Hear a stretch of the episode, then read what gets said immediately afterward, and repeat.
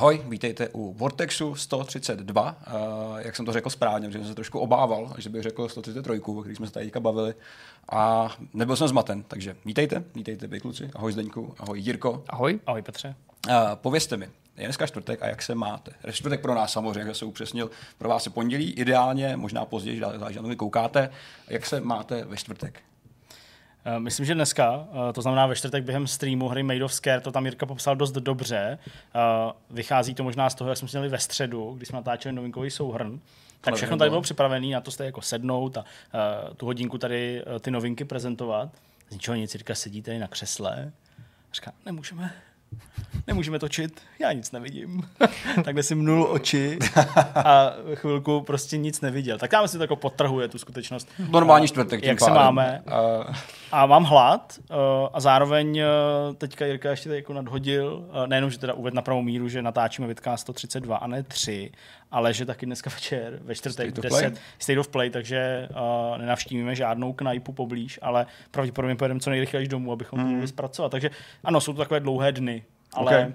ale tak nějak se to dá. Ale já se toho dneška nebojím, protože já si myslím, že to nebude zásadní state of play. Dobře. Okay. A schválně už můžete tuhle tu moji předpověď konfrontovat s tou realitou. Páček. Přesně oznámili sokom. ne, ne, nic takového. Nicméně, co bude zásadní, tak budou témata v tomhle vidcastu. Uh, Jirko, co máš ty za téma pro nás? Já chystám na web z mého pohledu ještě chystám, možná už to mezi tím vyšlo, další díl herních mýtů, našeho oblíbeného seriálu, s nímž se mm-hmm. v mhm. nepravidelných intervalech vracíme. Tentokrát se budeme věnovat sérii Mortal Kombat a v rámci té přípravy jsem si říkal, že je to téma zábavný, podnětný a že bychom ho mohli využít i pro povídání ve vidcastu, takže budeme si povídat o herním mýtu, který se pojí se sérií Mortal Kombat. Jedno z mnoha, protože mm-hmm. k Mortal Kombatu se váže celá řada legend, tak já jsem si vybral asi tu nejvýraznější. Okay super. Zdeňku, můžeme si budeme povídat ještě, ještě společně. Má takový společný téma připravený. Ano, společný téma uh, se bude týkat launchových titulů uh, konzolí předchozí, nebo stávající stále ještě generace, to znamená P4, Xbox One. Mm-hmm. Vzpomeneme na ty hry, které byly uh, před těmi dávnými lety uvedeny právě, když tyhle ty dvě v té době nové konzole přicházely na trh a porovnáme možná naše nějaké vzpomínky na ty hry, pak tady se zkusíme jako i bavit na téma, jestli ty hry, které byly uvedeny s těma novými konzolema, měly nějaký hlubší zásah do celé té generace, mm-hmm. se pamatujeme, si se připomínáme doteď. A určitě to není náhoda, bavíme se o tom proto, protože prostě přichází nová generace konzolí, i ta bude mít nějaký svoje launchové tituly a vlastně kdo ví, co z toho na konci vypadne, nicméně možná se všichni dohrabeme k tomu, že ty launchové tituly vlastně nebyly třeba tak důležité. No, ale pro spoustu hráčů jsou uvidíme. to hry, na základě kterých se třeba na začátku nejen těch konkrétních titulů mm-hmm. můžou rozhodnout pro tu či onu platformu a jak se třeba z pohledu zpátky pak může někdy ukázat, tak je to vlastně mm. takový nekvalifikovaný rozhodnutí. Samozřejmě ne, že bych se někomu chtěl posmívat. To nekvalifikovaný mm-hmm. rozhodnutí musíme učinit všichni, Ve anebo mnohdy čas, zdá, jasně. mnohdy v podobných případech prostě tak, tak. musíš jenom hádat na základě třeba nějakých tehdy známých skutečností, jak to bude dál. No a co máš ty, Petře?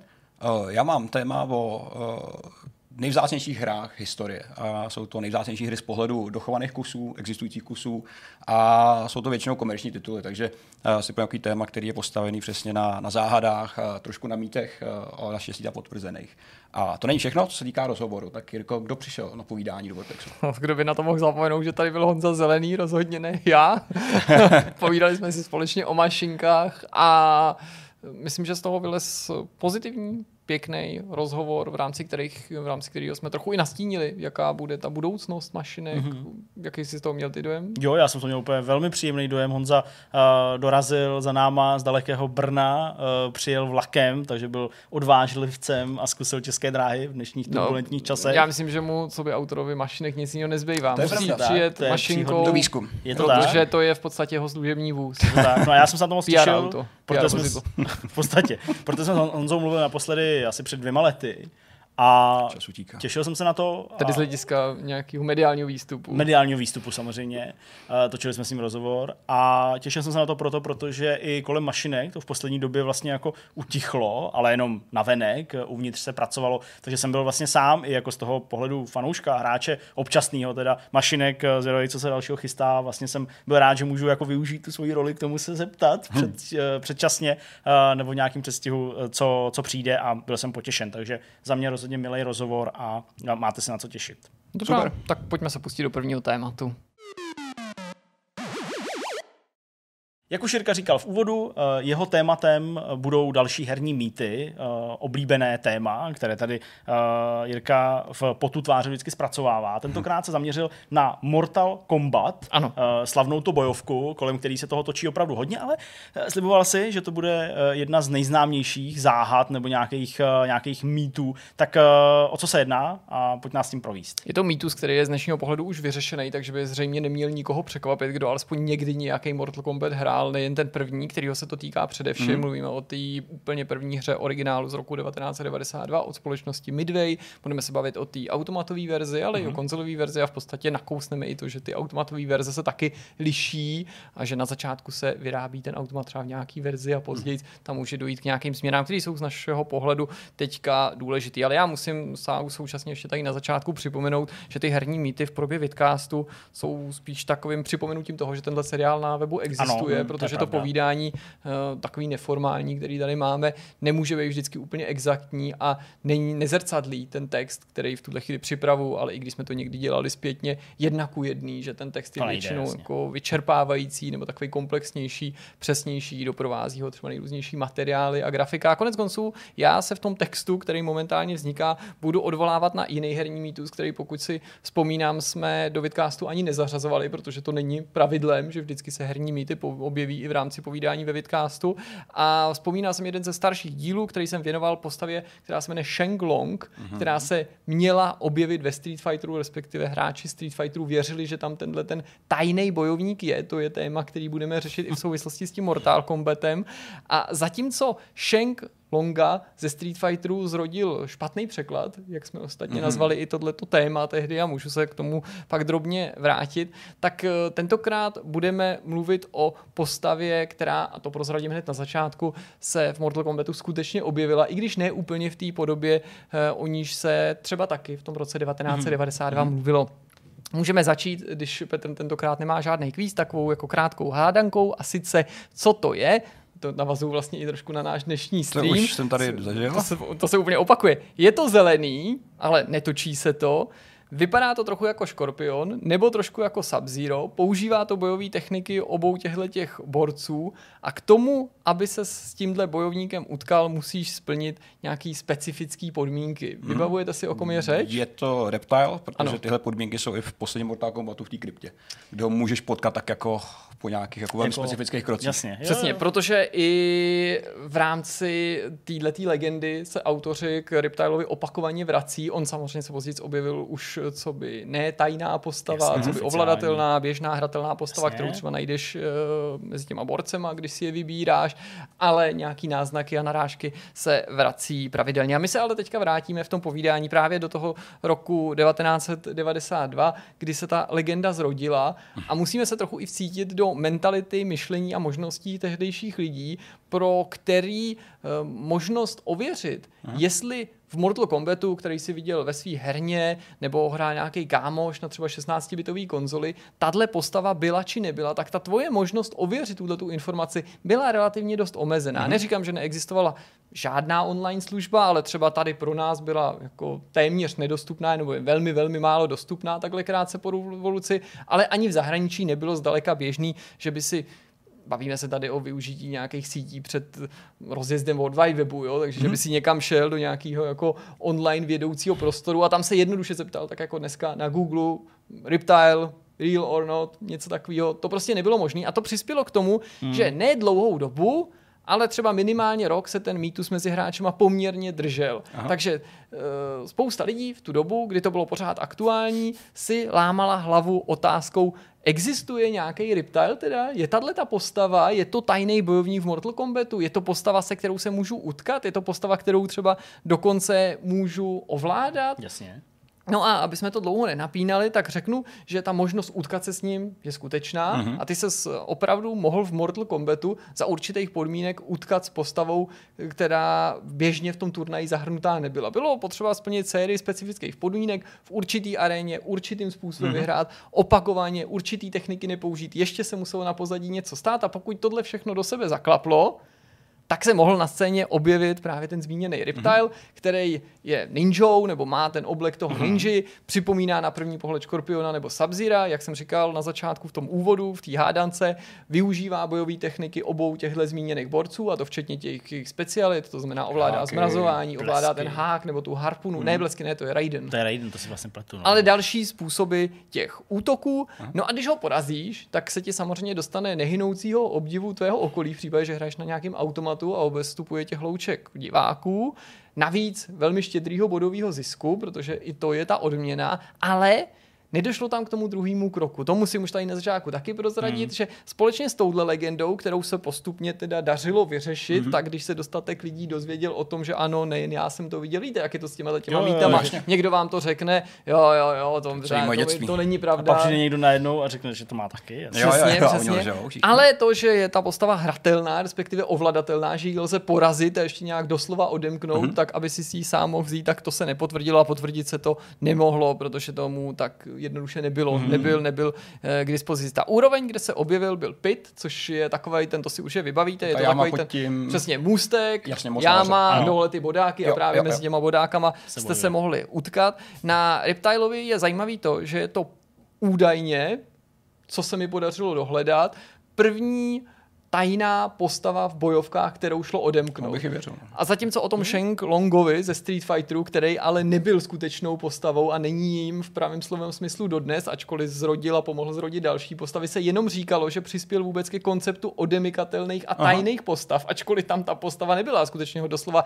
zrodil špatný překlad. Špatný překlad v té hře, protože když tě porazí Ryu, tak se objeví taková ta slavná obrazovka a v angličtině tam bylo uh, napsané něco v tom smyslu jako You must defeat defeat Shenglong uh, to stand a chance, nebo něco Aha, prostě, aby uh-huh. si měl šanci, nebo aby si uspěl, musíš porazit Shenglonga, ale, Shenglong? ale správně tam měl být uh, ten Dragon Punch, který se tam objevil později, jo, ten Shoryuken, prostě odkazující na tu techniku, Aha. kterou ten uh, Ryu používá. Uh, navíc k té legendě o tom Shenglongovi, ale to jsem odbočil, přispěl i magazín EGM, který si vlastně ve svém aprílovém čísle přisadil a dobarvil ten příběh a řekl, že to je skutečný příběh a jak média dělali špatně svoji práci, tehdy, stejně jako dneska, ačkoliv měli tehdy mnohem těžší práci a tu informaci přijímali, přejímali dál, mm. aniž by ji ověřovali, tak se ten mýtus pevně zakořenil. Navíc ten magazín se k tomu pak po letech vrátil, ačkoliv tu zprávu opakovaně dementovali, tak z myslí těch lidí to už nikdy nešlo pořádně vykořenit. A to do té míry, že u toho Shenglonga při té opakované zprávě, když si zase ty stejní ano, autoři ano. to domysleli, tak dokonce zástupci údajně uh, amerického Capcomu volali do japonské centrály, aby zjistili, co se to děje, jak to, že jim to ty šéfové nebo ta mateřská společnost neřekla, že v té hře něco takového bude. Navíc Tedy, bylo to na tom patrný, na takovýhle úrovni. Jak? Navíc bylo patrný, že jak to jednou do těch lidí dostaneš, tak se na tom mýtu chce kde kdo jako přiživit, mm-hmm. nebo chce ho použít jako nějakou formu easter eggu, ale i ten easter egg v případě toho Shenglonga byl kolikrát špatně vykládaný, protože e, například, když se jedna z těch verzí her dostala do Spojených států s manuálem, tak sice ten překlad té obrazovky už byl v pořádku, ten byl správný, mm-hmm. odkazoval teda na Dragon Punch v angličtině, jako na název té techniky, ale v manuálu bylo jakoby se nic ne, nedělo, zmíněný, že Sheng Long byl mistrem a učitelem toho Kena a Ryua, což zase okay. tu, tu legendu přeživilo. A následně to vzniklo teda, nebo vedlo ke vzniku mm-hmm. a, a, a stvoření jiných postav. Ale to jsem odbočil a vrátím se teda zpátky k tomu, k tomu Reptilovi. Uh, zajímavý taky je, myslím z pohledu i historie nebo vůbec způsobu, kterým vývojáři uvažují a kterým se snaží dopřát nějakou publicitu svým videohrám, hmm. že od samého počátku Ed Boon a jeho kolegové pomýšleli na Reptile, když je napadlo, že by něco takového mohli stvořit, jako na marketingový nástroj. Hmm. Přemýšleli o tom, že to může mít obrovský potenciál z hlediska šíření nějakého obrazu o té hře. Hmm. A spolíhali na to, že pokud nastaví ty podmínky tak, aby se k tomu někdo dostal a třeba ještě na začátku pochopitelně nevěděl, jak toho docílil, uh-huh. ale zároveň to bylo dostatečně náročné k tomu, aby trvalo třeba několik týdnů, několik měsíců, nemuseli mít ani přesnou představu, než se podaří rozklíčovat ten způsob a zároveň do toho zahrnuli pochyby hráčů, to znamená třeba jako Zdeňku, ty mi říkáš, že si tam potkal nějakého zeleného ninju, to není pravda, já jsem ho nikdy nepotkal, No, že to jako vzbudí chuť těch hráčů o tom jako diskutovat, hrát tu hru, naházet vlastně do ní peníze, protože se to bude šířit uh, jenom jako ústně, ta organicky znalost, a bez- bez a, ale zároveň, síly, no. přesně, organicky a všichni tomu budou chtít přijít na kloub. Tak to je Zároveň, ještě jako takový dobrý, že, že ta doba tomu vlastně přispívala. Tady, Jo, jako tím jo. kolem, no, protože jasně. dneska, že přijdeš, koukneš na internet, OK, tak to není hotovo, mám vyřešeno, ale jenom já sám, jak, na, jak si načnu to téma, tak jak se jako šíří lži, jak snadný to tehdy bylo. Teď my jsme takhle jako strávili spoustu hodin s bráchou, jako děti, když jsme hráli nějaký hry a nějaký Někdo nám řekl, že hele, máš tady to auto. A říkám, jaký auto, to jsme vedem to Gran Turismo, no to tam je, to musíš dělat tohle, tohle, tohle. A bojovky byly úplně to samý. A ten, ta, ta mánie z hledání postav, je, zvlášť u bojovek, podle mě jako hrozně silná, protože ty postavy jsou ten klíč v tom všem, to je ten, to absolutní jádro. Že? jo. Takže to, že tam je něco nového, co já jsem ještě nevěděl, mm-hmm. chci to odemknout, tak uh, ta situace a vlastně nepřístup informací tomu krásně napomáhá a spoustu hodin jsme strávili hledání něčeho, co neexistovalo. Takže jako, jako herní jety trošku. Na druhé straně vývojáře to nestálo vlastně žádnou extra energii. Ono to trochu vychází z toho, jak jsem tu postavu popisoval. Oni sami po letech v nějakém rozhovoru uh, prozradili, že ten koncept vzniknul vlastně během jediného večera, po té, co Ed Boon dostal ten nápad, když se jednou vracel z kanceláře a to logicky souvisí s tím, že tedy využili model, který už existoval, jenom ho jako přebarvili, využili jenom barevnou variaci, mm-hmm. využil si ty pohyby, který už si měl a zároveň si nemusel řešit to, jak za ten hráč za tu postavu bude hrát, Jasně. nebo jak by třeba přepínal mezi těma nejrůznějšíma mm-hmm. technikama, protože ta postava nebyla v pravém slova smyslu ovladatelná. Ale zajímavý mi přijdou i ty důvody, které si načal ty, co vedlo k tomu, že si hráči tak dlouho nebyli jistí, jestli je to pravda nebo ne. A to hmm. mi v podstatě trošičku záludnost. Narazil jsem na to už na začátku, když jsem to téma představoval. A sice, že ten Riptile nebyl dostupný ve všech verzích té hry, Takže první na všech platformách. Jednak se objevil v té automatové verzi až uh, s číslem 3.0. Mm-hmm.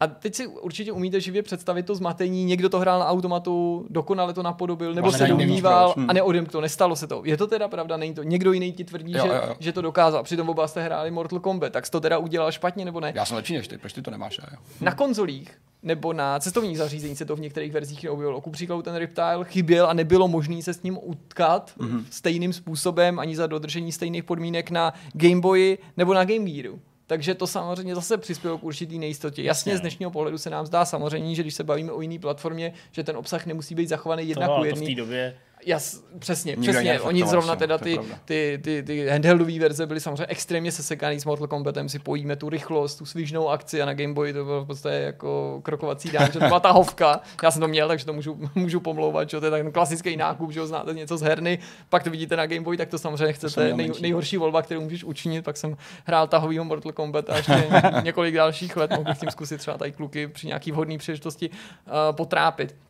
No ale všechna tato ta popularita té postavy vedla nakonec k tomu, že velmi rychle vývojáři uh, se rozhodli ho zařadit do té hry jako plnohodnotnou postavu, jako Mhm. ovladatelnou postavu. Stalo se tak už v dalším díle, to kdy bylo možný přesně, už ve dvojce se objevil, bylo ho možný klasickým způsobem ovládat. Tohle není osud jediný takovýhle postavy, konkrétně v jedničce se už objevil Goro nebo Shang Tsung a za ty taky nešlo hrát Vlastně a později fighty, se stali, přesně, mm-hmm. jsou, to, Přesně. jsou to dva bossové po sobě jdoucí. souboje s Gorem, ty bláho, ono to bylo šílený, no. A i z nich se staly ovladatelné Jo, jo. postavy, za který si v budoucnu normálně mohl hrát. Zajímavý ale je, že pro ten druhý Mortal Kombat už se autoři nesnažili celkem logicky zachovat ten styl boje, který vymysleli pro Riptila, co by mm-hmm. pro protivníka nebo proti, pro nějakého tajného bose, když to tak eh, nazvu, vymy- vymysleli pro něj úplně nové techniky, ty se zároveň proměňovaly, ale to platí víceméně pro všechny ty postavy. A Riptile proslul, to si určitě vybavíte těma všema svýma fakt bestiálníma fatalitama. Blití že kyseliny všechny ty fatality jsou samozřejmě brutální, ale ty jeho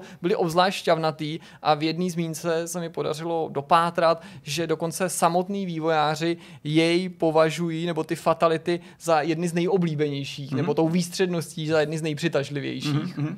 Dalo by se říct, že oni proměnili i tu jeho identitu, respektive byli nucený ji domyslet, protože původně ta postava neměla žádný bio, na rozdíl mm-hmm. od těch dalších bojovníků, kteří v prvním Mortal Kombatu vystupovali. Byl to Chápu. neznámý, záhadný bojovník, ale až s tím druhým, druhým dílem a posléze v těch dalších dílech, tak jak autoři začali klást větší důraz na příběh, na pozadí těch postav, tak se domyslelo to, že to teda je teda zástupce nějaký té rasy těch eh, plazů, těch eh, nebo reptiliánů, raptoři se jmenují doslova a jaká je vlastně ta jeho identita, podobně jako se mm-hmm. časem vyvíjely i ty jeho kostýmy a ten způsob toho spodobnění. Ale je to zajímavý, myslím, i v tom smyslu, že na to, že to byla postava, která se v té hře vůbec nemusela objevit, nebo nemusela se stát nikdy hratelnou, že tady skutečně ta legenda a ten zájem fanoušků přispěl eh, nejen k tomu, že jsme za tou postavu v budoucnu mohli opakovaně hrát, ale že ta postava sama o sobě se stala oblíbenou a to do té míry, že se objevila v těch filmech, mm-hmm. objevila se v seriálu, v komiksech, dokonce i v, tý, eh, v tom animovaném filmu, který šel na streamovací službě a na DVDčka, Aha. protože on nešel do kin uh, ještě letos jo, od, od Warneru a ačkoliv ne vždycky v těch filmech a v těch dalších adaptacích má třeba zásadní roli, tak je vidět, že se stal jistým symbolem a maskotem, k čemuž možná do určitý míry přispívá i to jeho vzezření, díky němuž uh, si ho možná jako s nás zařadíš, i kdyby si tu postavu ještě neznal, on to asi pravda. nebude tak jako super známý pro ne, no. sváteční hráče bojovek, jako je hmm. Scorpion a Sub-Zero, který jsou, jsou ikony, no, ikony Mortal Kombatu, ale když vidíš postavu, která vypadá velmi podobně nebo téměř stejně, má jiný obličej, jasně, je to nějaký ještěr, má na sobě zelený hadry, tak už ti to evokuje, aha, takže Mortal Kombat něco podobného a to, to určitě pravda. přispělo k tomu rozšíření té oblibě té postavy. Hmm. No, tak... ten, ten poslední díl ještě, pane skáču, tak ten, že jo, ten to taky má jako takhle dost schovaný, že jo, tam ho potkáš vlastně v kryptě, hmm. dost jako omylem a je to na několik kroků, takže když je jako potkáš jednou, pak musíš ještě někde se, se sám jako zajít a mít na sobě takový to vidění, kterým můžeš koukat do toho do té druhé dimenze. Mm-hmm. A tím ho jako potkáš. Ale já, když jsem vlastně to jako nehledal účelně, tak to byla úplná náhoda, když jsem na to narazil. A vlastně jsem zažíval podobné pocity jako tady, jako a pak to samozřejmě se stalo to, že jsem přišel, hele, co to bylo, píše se o tom někde něco a už jsem jako zničil hmm. ten záměr, tu metu zatím, kterou dneska hmm. se jako výváři snaží vlastně vybudovat cíleně a ty komunikace a její efektivita tomu dost vlastně jako ubližuje. Hmm, no jako já musím říct, že jsem v prvním Mortal Kombatu uh, neobjevil Riptila. to jsem neměl. Nedokázal jsem ho asi nějak jako odemknout. Já, já jsem, třeba, jsem se snažil Kombat. vzpomenout, jestli jsem já v té době ne. tu legendu znal. No, rozhodně jsem teda, jsem rozhodně jsem proti němu bojoval, ale jako dokážu si představit, že by mi to tehdy někdo mohl říct, ale už jsem si to nedokázal hmm. jako vybavit, nebo když jsem na to myslel, tak samozřejmě už jsem nedokázal se zbavit toho dojmu, ano, Riptile, ten je přece nedílnou součástí Mortal Kombat. Mm-hmm. Rozumíte mi, jak to myslím, že nebyl jsem si schopen mm. vybavit ten moment, kdy jsem o Riptile vyslyšel poprvé, zda to bylo až v těch dílech, kdy byl hratelnou jako postavou, mm. anebo zda mi o něm někdo vyprávěl ještě v tu chvíli, kdy se to řešilo. Protože si umím představit, že se to u nás třeba nemuselo řešit v roce 92. To je pravda. To jsem ani třeba jenom v roce, v roce 93, kdy už byla ta, ta dvojka, ale že jak ty věci se k nám dostávaly se spožděním, ty hry samotný, i ty legendy se mohly řešit, tak si umím představit, že třeba už mohl být i druhý díl venku a my mm-hmm. jsme třeba ještě hráli ten první a že tady ten mýtus nebyl vyřešený, ale zároveň i to šíření jeho asi bylo trošku omezený, mm-hmm. protože přece jenom pořád v té první polovině 90. let ty automaty byly trošičku exotikou. Ne, že by na ně nešlo narazit, do určitý míry na ně člověk narážel možná častěji než dneska, Jasně. To, to je dneska tak koukám někde na plavečáku, na slávy nebo něco podobného, jsou spíš takovou výjimkou. Ha, ha, ha. Ale to, to mě snad jediný na tom trošku mrzí. Hmm. Tady ta, tahle ta legenda mě přišla zajímavá v tom ohledu, že se jak se kolikrát říkáme, že každý ten mýtus se částečně zakládá na pravdě a tady je to přesně půl na půl, protože se ukázalo, že ta postava v té hře je, to je fajn, ale nepravdivá byla ta část o tom, že s ní můžeš už v té jednice hrát a že si ji odemkneš. Ten příběh toho Shenglonga, ten by vydal na samostatný vyprávění, mm-hmm. možná i na dva tejky v rámci naší měrné jednotky, protože ten je skutečně komplexní a já nevím, jsme mu věnovali dvě nebo tři stránky povídání na našem webu, včetně všech těch následků ke vzniku, jakých postav to vedlo, jakým způsobem, kde byl reflektovaný, v jakých adaptacích se jak objevil, kdy a jak fanoušci tlačili na to, aby ho Capcom přijal za vlastního a tu postavu uved oficiálním způsobem na scénu. Existuje spousta ilustrací, ať už těch, který stáli na počátku m, přiživování té legendy, tak zpětně, kdy fanoušci vytváří nejrůznější artworky, ne už s cílem někoho oklamat, ale m, no, jak oduševnit tu postavu no, jasně, nebo, jako nebo vetknout jí ten život, dát jí ten rozměr, tak aby jsme si ji dokázali představit. To je ostatně i pozvánka, teda, jak už říkal Jirka, aby se sem mrkli na herní mýty u nás na webu, je to jednoduchý najít a určitě najdete hned, Hned, Shen, Shenglonga. Jo, jo, hned na hlavní stránce máme takový horizontální sloupec, v rámci kterého poutáme ty poslední, uh, poslední díly těch herních mýtů a v rámci každého článku pak na konci je taková tabulka se všema těma předchozíma. Přesně, přesně tak. Takže uh, určitě mrkněte, pokud vás herní mýty zajímají. Jirko, díky za téma Super. a pojďme na další.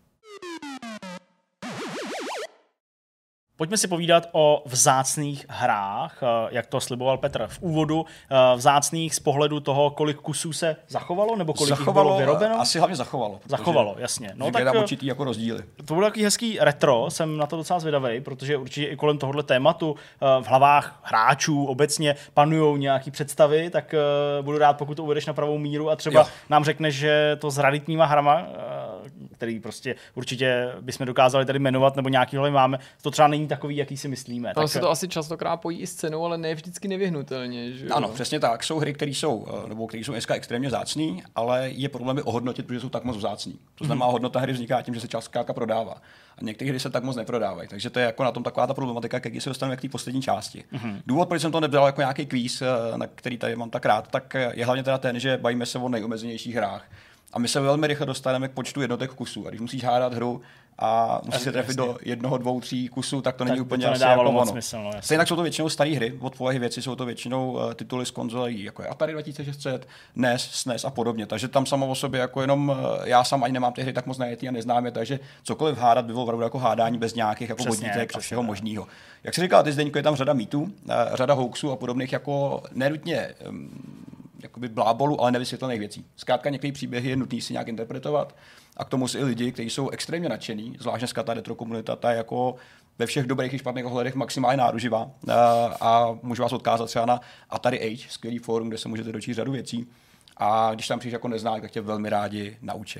Tady máme 10 titulů, který jsem vybral a vyškrábal ze dna internetu a začnu teda z vrchu, ty nejvzácnější. A to, co vidíte už teďka vy, tak je Nintendo World Championship. Je to titul, který vzniknul pro speciální, bohužel ne ještě e-sport, ale jenom sport, eh, který pořádal Nintendo. Byla to kopie hry, která byla ještě zlatá. V tom je ta, ta zápletka. Normální Nintendo World Championship byla relativně dostupná, pořád drahá, ale dostupná. A ta zlatá varianta, tak ta je ultra exkluzivní. A tý teďka se dochovalo podle nějakých posledních čísel pouze 26 kusů. Mm-hmm. Těch je na světě opravdu skutečně málo. Uh, bere se do dneška jako titul, který je nejdražší ze všech her obecně za prodanou cenu, protože se vydražil v roce 2015 na eBay za 100 000 dolarů, což je dost velká darda. Mm-hmm. Sběratele očividně jako um, mají dost peněz za tyhle ty věci. Nicméně o co jde? Uh, je to kompilace tří titulů, se kterými Nintendo objíždělo americké uh, města a ve kterých vlastně lidi závodili. Uh, to znamená, že jsem nějakých 6 minut a pár vteřin na to odehrát tři, tři hry, mm-hmm. nějakou jejich část. Hrálo se v Super Mario Brothers, Tetrisu a Dead Racer.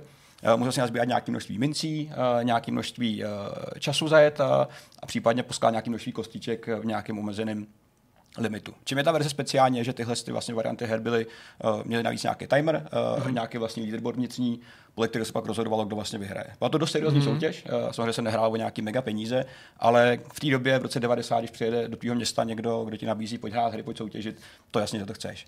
Uh, těch samozřejmě to množství titulů uh, se pro, pro celou tu soutěž vzniklo 116 kartridží, což si řekneš, kde je těch 80. Uh, tak úplně se neví, protože těch pár zlatých se rozdal vítězům a partnerům, uh, pak zbytek se vzal odvez do Japonska, tam zmizel kdo ví kde. Uh, tvrdí se, že se rozebrali, protože to byly cartridge, to znamená uh, základní desky komponenty se použili pro jiný, jiný tituly. to je dobrý. Že jsem prostě přehrál. Přesně tak, tam se nahrál něco jiného, to tělo toho samotného cartridge se prostě použil nějakého titulu a, a podobně. Ty hry samotné pak gameplayové jsou vlastně téměř totožný, mm-hmm. jsou akorát obsažení o nějakou jako další telemetrii, kterou můžeš použít. Takovou zajímavostí je, že na E3 v roce 2015 se Nintendo pokusilo vlastně uh, se svýma novýma hrama udělat podobnou soutěž. Uh, samozřejmě to nebylo takový, ale, ale pořád to jako neslo se v tom duchu, má to stejný branding, uh, používal to vlastně stejnou grafiku. A tady třeba vidíte, tahle ta fotka je porovnání těch, těch dvou variant. Ta, ta zlatá samozřejmě působí jako exkluzivně a i dneska bych ji chtěl. Ale není zlatá, viď, že ne? Hele, zlato to asi nebude. Oh, zlato to asi nebude a to je dobrá, jako dobrý nápad, to jsem už nedohledal.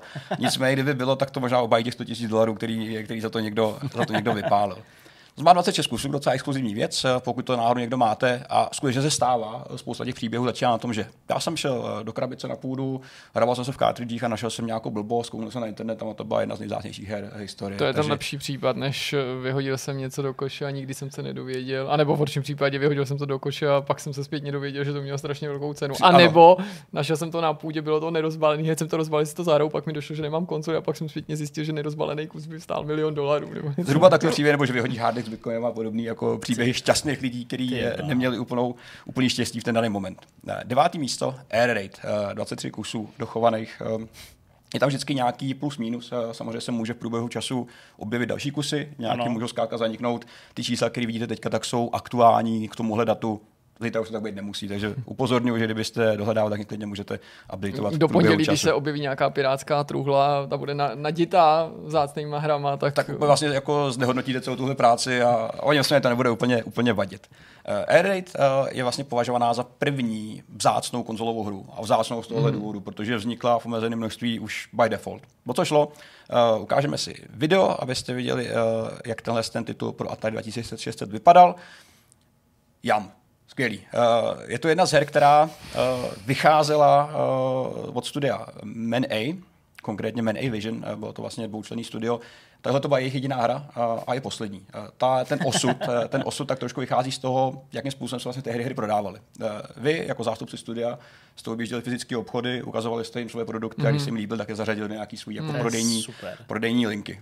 Tady samozřejmě, jako pokud se bavíme o kvalitách, ty hry úplně nedošlo, takže první, nějaký první feedback od těch prodejců, který že jo, kopie dostávali a měli si jako nějak udělat vlastní jako review a, a rozhodnout se, byl hnusný box art, uh, nechutný cartridge, který sám o sobě byl teda natolik unikátní, že vlastně nebyl úplně jako hezký. Což je tady ta klika, kterou tady vidíte. No to mě uh, zaujalo, že to má ten držáček. Jako držáček. Takový ten držáček, vlastně jako nějaký tahadlo.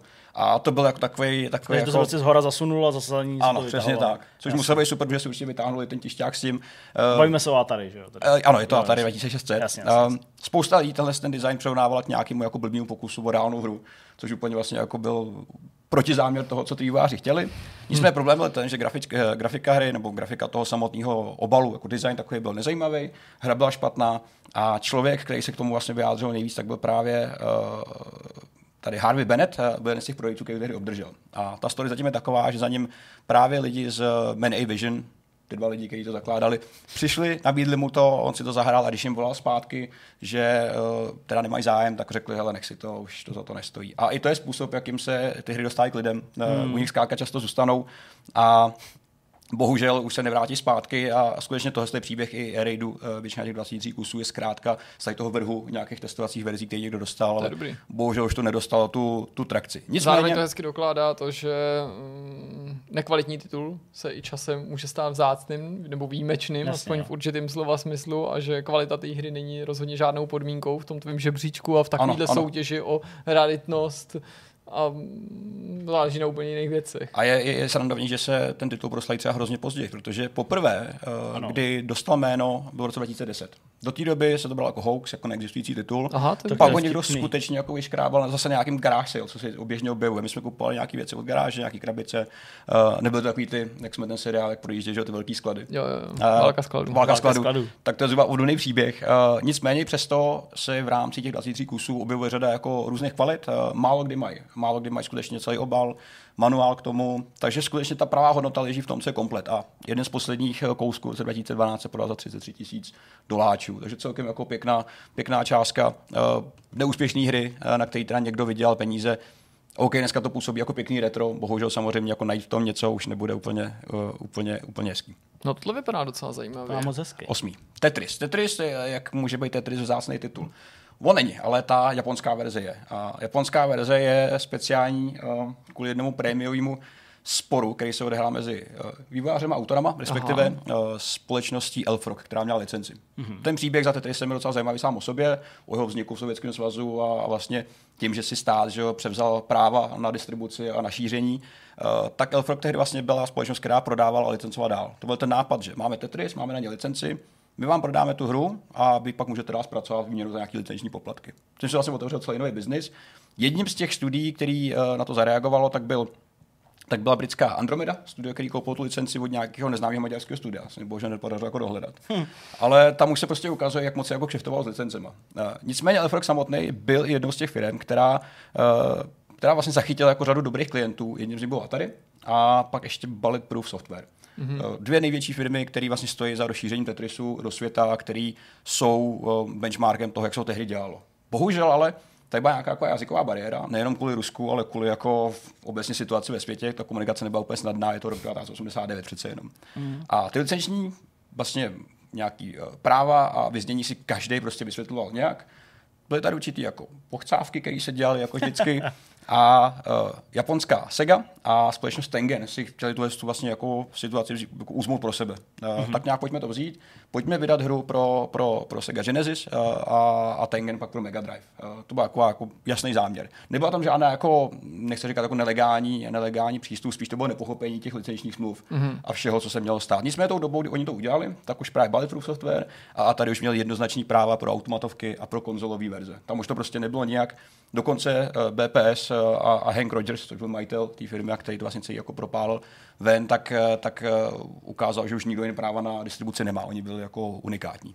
Nicméně, co bylo výsledkem tady toho zjištění, že tady je nějaká Sega, která si portuje svou hru Japonsku a nějaký Tengen, který to dělá taky, samozřejmě soudní spor. A ten soudní spor vyhrál majitel licence, tak jak by to prostě mělo být. Jasně, takže Sega musela stáhnout odsaz a a zničit, a zničit všechny kopie. Jasně. To byl ten cíl. Uh, nicméně ne všechny se zničily, jak vidíte. A těch zhruba 10 kusů, o kterých se dneska ví a který jsou jako eh, známí a fyzicky existují, tak eh, si někteří zaměstnanci nechali, eh, nevyhodili se a dneska se prodávají za zhruba nějakých 20 000 doláčů, když se, když se objeví a když se seženou. Samozřejmě se občas jako podaří sehnat i nějakou variantu, která je podepsaná. Ta je ultra vzácná samotným Alexem Pažitkovem. Pažitnovem. Pažitnovém, pardon, Pažitkov by byl taky dobrý, protože já jsem mám hlad. Uh, a samozřejmě všechno asi jako, zní takový. Všechno se týká hladu teďka. Všechno je teďka jídlo. Stejky. A, Nicméně je to jako hezký vidět, že, že ta hra, která nám důměrně známá, tak nějaký jako mutace boční prostě no to takový jo, štěstí neměl. Protože většina lidí pamatuje třeba ty Nintendo verze na Game Boy, ale nejen pro Game no, Boy. Vlastně. Nintendo to pomohlo proslavit tady ano. na západě možná zdaleka nejvíc, nejen tam na Dálném východě, ale právě jako mm, se to ten lámalo, že jo, a v té době, myslím tím pád železní opony a myslím si, že Nintendo udělal strašně moc pro popularizaci Nintendo ve světě, ale zároveň Tetris udělal strašně moc pro Nintendo, konec konců Alexej Pažitnov, o kterým ale už teďka budu vždycky říkat Pažitko. Mám pocit, že zpětně opakovaně zmiňoval, že tu verzi pro Game Boy považuje za jednu jako z nejoblíbenějších, hmm. i když ne, to nemusí nutně znamenat to tež jako nejlepší, ale že tam se mu zdálo, že hmm. spousta těch věcí do sebe krásně zapadla. Hmm. Na sedmém místě už eh, se jako blížíme k docela jako smrtelným hodnotám, tak je, tak je, pardon, já jsem tady ještě špatně udělal nějaký slidíky, úplně nevyšlo, já jsem úplně přeskočil ten slide. Dobrá, tak je uh, japonská hra Kizuna Encounter. Mm-hmm. Uh, je to hra, kterou vydávalo SNK, nebo kterou vyvíjelo pro Neo Geo, ať už mm-hmm. automaty nebo domácí konzole. A tohle je jeden z těch příběhů, jedna z těch her, který se bohužel úplně přesně neví, co se stalo, proč je tak skutečně málo. Problém je, že ty japonské verze, ty jsou v pohodě, těch se pořád ještě dneska sehná docela dost, mm. ale evropská je extrémně omezená. A těch důvodů, kterých jako proč se tak stalo, mohlo být víc než dost. Jak vidíte, tak Kizuna Encounter je normálně klasická bojovka, mm. jedna z těch jako asi možná jako ne úplně známých u nás. Uh, no to působí jako taková ta klasika přesně určená pro Neo Geo nebo ano, pro SNK, ano. protože takhle ty jejich hry a hry pro tenhle ten systém vypadaly. Stejný rukopis a to byl i cíl. No, to super, ale furt. Pořád to vypadá dobře, přesně tak, jako, že to vlastně nezestárno. A Říká se, nebo aspoň se tvrdí, že by mělo být dostupných z původních 12 kusů 5 dochovaných. No. Což je docela jako málo, už to jsme jako skočili na dost jako nízkou hranici z těch 24 a 23. A je tady několik teorií a takových jako polohouksů a nějakých vysvětlení, které se na forech objevují. Proč tomu tak je, proč no, jenom pět. První je, a ta je tam méně pravděpodobná, že evropská verze nikdy neexistovala a že všechny ty věci, které tam jako jsou, které potkáváš na internetu na eBay, jsou hoaxy a falešní pokusy. To bych bylo méně než pět. To bych bylo méně než pět, ale se pět nějakých chudáků, který to prostě potřebuje skopírovat. Což teda bajdu ještě přesně, že se bavíme o originálních vydáních, ne o těch jako různých kopírkách, ne v releasech jako Romek a podobných věcí. Skutečně se bavíme o továrních věcech, které jsou originály. Protože skutečně na tu hru můžete dneska v nějakém přebaleném poloamatérském vydání narazit jako na eBay. Jo, samozřejmě ne za, za ty drastické ceny. Druhá varianta je, že SNK udělal několik testovacích samplů pro evropský publikum, vyzkoušeli je, nefungovalo, zabali to, nechali to být. Mm-hmm. To je mhm. ne, jako docela fajn teorie, to se tak klidně mohlo stát.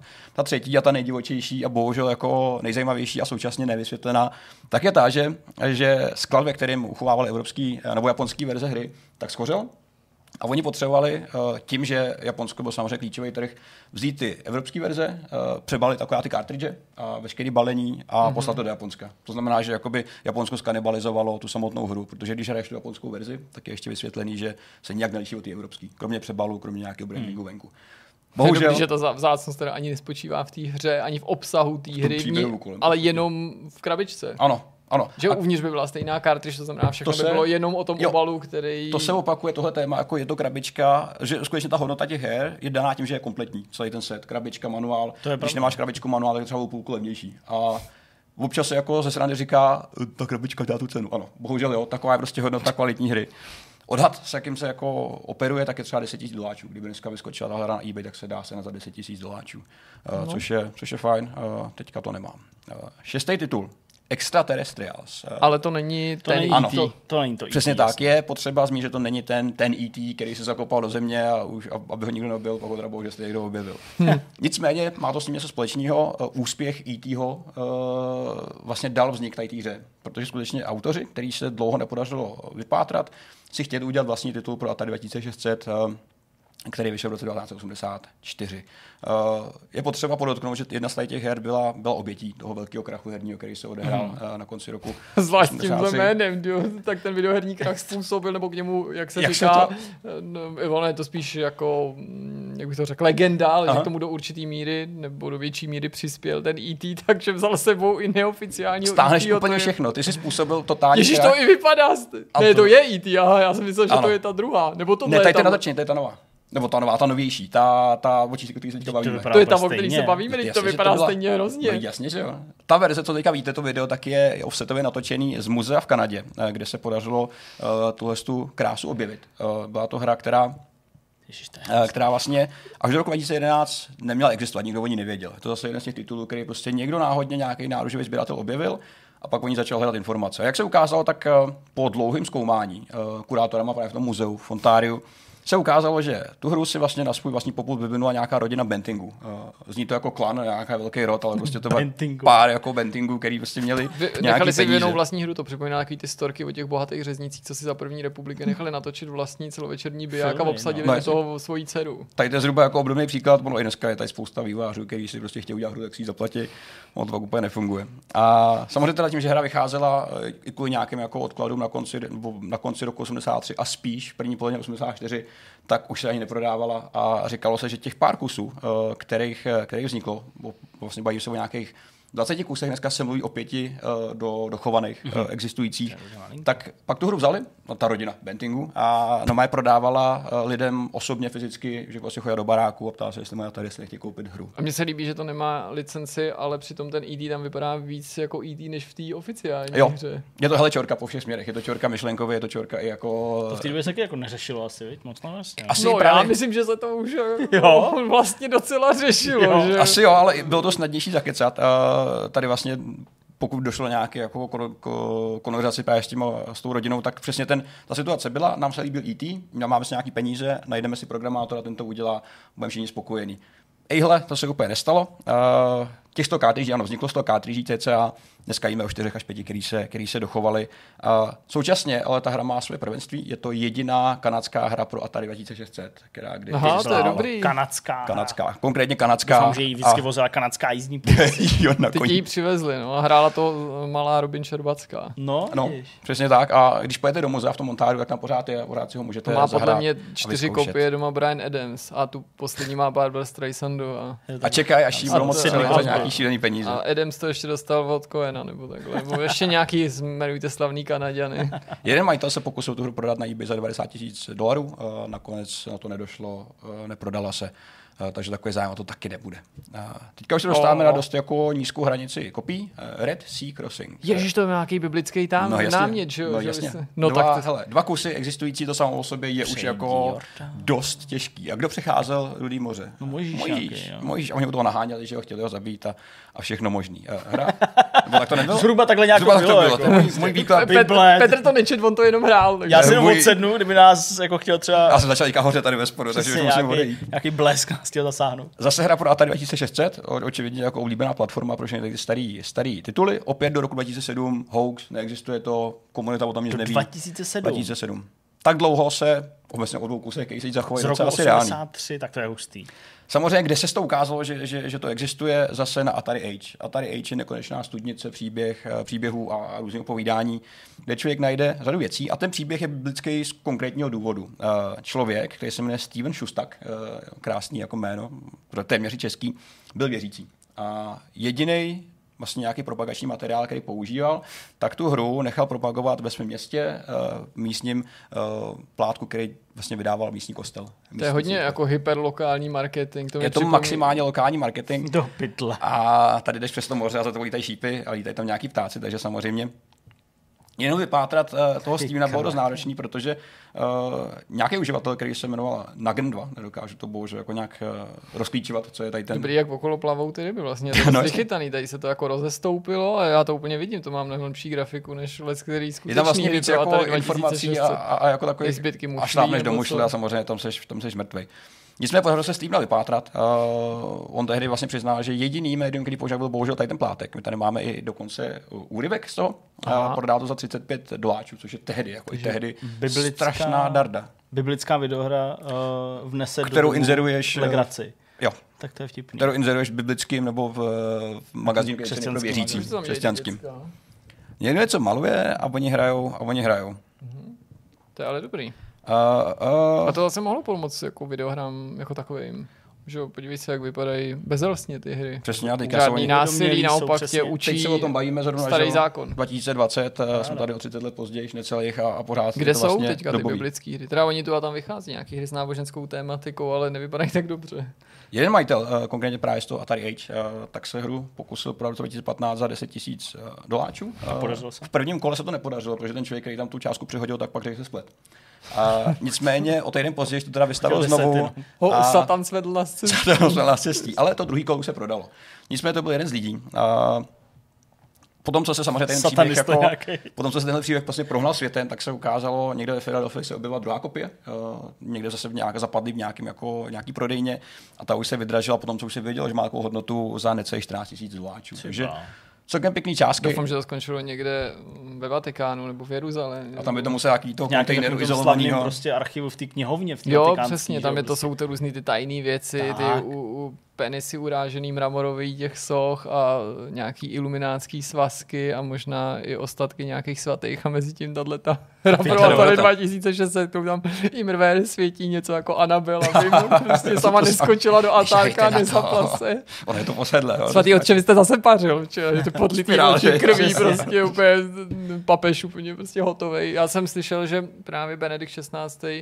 údajně to složil dřív kvůli tomuhle tomu, že na tom byl závislý, to pořád pařil. Aha, OK. Nevím, jestli je to pravda. A já myslím, že určitě musí být. Říkalo se to. Nintendo se zase vrací zpátky k soutěžím. Eh, Na čtvrtém místě totiž Nintendo Power Fest eh, z roku 1994. Eh, Věc pro SNES, který dneska existují reálně dva kusy. Eh, Samozřejmě zase možná víc někde na dně nějakého trezoru nebo, nebo sklepa, ale ví se o dvou kusech, který se dohledali a který mají dokonce nějakou, nějakou historii. O co šlo, ten, ten příběh vlastně dost podobný jako, jako s tím šampionátem na začátku. Mm-hmm. Akorát teda ten cartridge nebyl zlatý, to, co vidíte, tady ta bedna špinavá, omatlaná, tak je dost velký samotný oholený, a on se prodává v zakrytý formě samozřejmě. Ale uh, je to zase kombinace tří titulů, Super Mario Brothers, Super Mario Kart a, a tehdy uh, unikátní baseball, kde samozřejmě hráči měli v, če- v 6 minutách a 21 vteřinách, takhle konkrétně, nahrát nějaký množství bodů a co nejrychleji to zvládnout. Jak se prostě jmenoval ten baseball? Je hajzl. Ken Griffey Junior presents Major Baseball League. Milion slov. Dneska jsem si to už přečetl, už je to dobrý. Ale ani zdaleka nejdelší název. Ne, ne, jsou v delší. pohodě. Jsou, jsou delší. Uh, pro tuhle tu příležitost tak Nintendo vyrobilo 33 kusů uh, těch samotných cartridží. Mm. Samozřejmě, jak to bývá, tak se polovina používá na, uh, na tu samotnou akci, kde se hraje ve velkým. Uh, tehdy se vlastně museli uh, ty samotní hráči rozdělit do týmu, protože jich bylo docela dost. A, a vznikly z toho akorát dva ultimátní výherci, kteří teda bohužel něco si odnesli. Ani tam doštěl jsem si nějaký peníze třeba, nebo drogy a takové věci. To myslím byl poukázka k Taco Bell. Dost možný, to jsme se vracíme zpátky zase o trošku, o trošku, o trošku níž. Uh, ta hodnota samozřejmě toho, toho eh, samotného cartridge spočívá v, tý, v, tý, v tom eventu, ve kterém byla mm-hmm. součástí a je zase tím, že to byly modifikovaný unikátní verze těch normálních her tehdy. Nicméně, uh, tady už, uh, už se nějakou dobu objevuje slovo, a možná vám něco říká J.J. Hendrix. Nevím, jestli jste to někdy slyšeli nebo znali. Já asi ne. Nic mi to neříká. Je to jeden z největších sběratelů starých konzolí a, a Nintendo fanoušek, eh, jaký se asi možná dá najít. A On se dostal k jedný z těch eh, samotných kopií. Eh, Tady se teda dokonce ví, že těch zbylejch eh, 31 kusů, eh, který šli, tak šli zpátky do Japonska, kde se oficiálně nechali rozložit a zase použít na jiný součástky. Mm. Jako, jako recyklace a efektivita, efektivita zdrojů. Ta první kopie, ke který se dostal jeden člověk, tak se jí pokusil prodat za 300 tisíc doláčů. Už samozřejmě naučený jako je tom, tím předchozím drillem, to samozřejmě neprošlo, nikdo to nekoupil a, a, mm. a ta zase věc na dlouhou dobu zmizela. Ten právě J.J. Hendrix, sběratel, který hodně často projížděl různý, různý fóra a hledal i v novinách odkazy na různé hry, o kterých nevěděl, což byl tehdy asi jeden nejčastějších způsobů, jak přicházet k novým titulům, tak objevil tu hru za 12 000 dolarů, kterou mu nabízel člověk, který se jmenuje Rick Bruns, jeden z původních majitelů. A on to popisuje tu samotnou akci do převzetí docela jako filmově, protože Říkal, že teda mu dostal tu nabídku a dohodli se, že se setkají eh, na neutrálním místě, což bylo hotelový lobby, kde on teda přines 12 000 doláčů v nějakém plastovém pitlíku, kde mu to předal mm-hmm. a říkal teda, že ještě na rozloučenost si sebou zahráli, aby jako dokázali porovnat svoje skóre a říkal teda, že dostal hrozný nářez. Ale samozřejmě už byl spokojený majitel. Už měl nějakou dobu často hrát. Od toho roku 24 to pravě hrával každý den. Uh, nicméně, uh, ačkoliv teda JJ uh, tam nechal 12 000, tak tu samotnou hru uh, posléze za nějaký tři měsíce prodal za 23 000. Takže to byla docela výhodná koupě, asi, asi byl v pohodě. Slušná investice. To jméno si zapamatujte, protože on se pak ještě objevuje v jednom dalším příběhu. My vám jsme samozřejmě pustili zpětně nějaký jako záběry z té samotné akce, bohužel jsou dobový, tady jsou extrémně hnusný a je to taková řada pixelů. A tahle ta fotka jsou tady dva pašáci, JJ a, a tady původní prodejce. Takže Není to teda jediná, ale už je to poslední soutěž, mm-hmm. slibuju. Nintendo pak teda vytáhl ještě zbraně s dalším uh, soutěžním cartridgem pro Campus Challenge, uh, kdy teda se rozhodl objíždět konkrétně školní a univerzitní kampusy mm-hmm. a udělal takovou jako študáckou soutěž. Opět stejný princip, nebudu popisovat tři hry, nějaký skóre. Uh, Ty se to zamiloval, Hergo, teda. Ale tam to lítalo, bylo to teda typicky. V Americe říkalo se, že objeli konkrétně 60 školních kampusů v USA a Kanadě, což je docela dost. Jako, očividně mě tehdy jako trakci, jako prase, tak to prostě zkoušeli využít.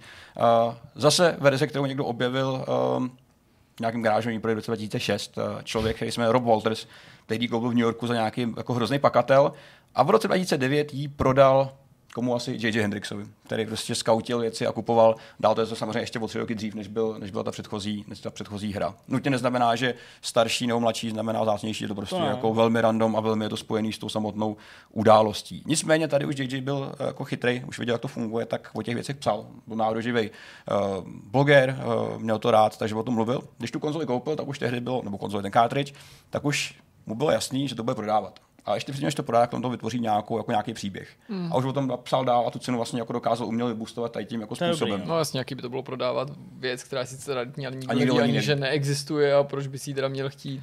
A podařilo se to, uh, ačkoliv ji teda koupil za částku, kterou bohužel jsem nedohledal, tak ji prodal za 20 000 dolarů. To je ten jako jedinečný kus, který se dochoval. Uh, slibuju poslední Nintendo soutěž, další už uh, se neřadí mezi tady, ten, uh, tady tu dobrotu.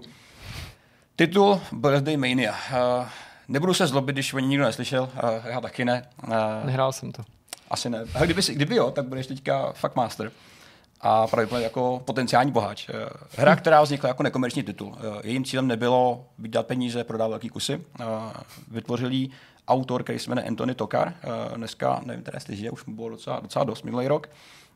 A on chtěl tady tím projektovat nějakou svou lásku Katary a 2600. A tehdy hmm. se rozhodl, že naprogramuje hru, která uh, v podstatě vypadá uh, jako narozeninový, jako narozeninový uh, Space Invaders. Jo, jo, no tak to připomíná ty customizované osobní hry, o kterých jsme se nedávno bavili v rozhovoru. To je ono, tohle je jedna z nich, dost možná i jedna vůbec z prvních. Uh, tak, jedna z prvních, protože cílem, cílem Tonyho, když to tak zkrátím, byla propagace té hry skrz nějaké noviny. Lidi mu mohli poslat žádost, kde bude jejich narození, nebo datum narození a jméno on každý den cartridge, každou tu hru vlastně jako na programe customizuje speciálně, speciálně pro ně. Střílíš po každý z jiného klobouku. Střílíš z jiného klobouku, ale střílíš svíčky a balonky, což je jako ten narozeninový prvek, který tam je. To je ale skvělý, že když se to zachová v nějak málo kusech, tak v podstatě už zbyde jenom připomínka toho jednoho konkrétního člověka. To no je taková jako ale to je na druhou. Ultimátní rarita. Ale a ten jako člověk si... je pak fakt zvětšený v té hře. A co víc by si chtěl, než... je to unikátnější, než se to původně jevilo podle toho nápadu. Tady to je hra, kterou někdo dělal pro mě. Jako to je prostě neuvěřitelně krásný. Uh, samozřejmě teda tím unikátnější je, protože přišla uh, těsně před uh, herní krizi 1983, to znamená, vzniklo 10 až 15 kusů, ví, že se dochoval jen jeden, o kterém se teďka skutečně ví. Kde jsou ty ostatní, těžko říct, možná se nějaký objeví v průběhu roku. Nicméně to pátrání... pokojicích opuštěných. Zakopaných přesně na dělí trojtu. V roce 2009 se hra objevila na eBay za 6500 doláčů, neprodala se. Nicméně tehdy už vlastně jako byl už docela jako známý zboží. 2009 už to byl jako titul, hmm. o kterém se vědělo. To se dalo. Uživatel, hledat, no. přesně tak, to už bylo jako, hele, Atari Warlord, člověk, který vystupuje jako tímhle s tou přezdívkou. To mluví samo za sebe. Atari Age, tak právě v roce 2012 po nějakém dlouhodobém zkoumání uh, napsal přímo autorovi. Uh, bavil se s ním o tom, jak to celý vzniklo. Vlastně ten příběh mm-hmm. dohromady. To, co my dneska jíme, víme díky tady tomu člověku. Aha.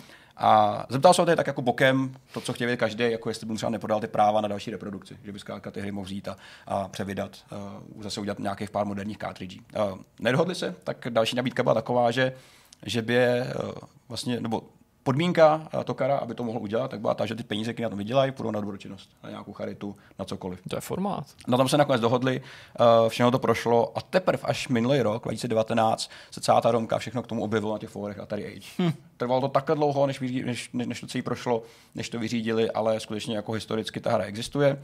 Bohužel tím, že je to jeden kus, tak se odhaduje ta hodnota velmi špatně. A Uh, odhaduje se, že by mohla prodat něco 15 000 až 35 000 dolarů, kdyby na to, kdyby, kdyby na, to, na to došlo. Jo, kdyby, kdyby to vlastně vůbec někdo chtěl, že jo? Přesně tak. Kdyby... Jako, sice to vzácný asi je, nebo určitě, ale... Ano, to je, tam je trošku problém, že zase odhadovat něco není možný a trošku to pak zředí. To ty, připomíná všechny ty hovory s mistrů zastavárny, že jo? As, no, pane, to je teda věc. Asi je to vzácný, asi... ale nevím, kde bych pro to hledal kupce. A tam je prostě je, něco, to je ale ono, no. jako úplně mega bizarního. Je to tak, no.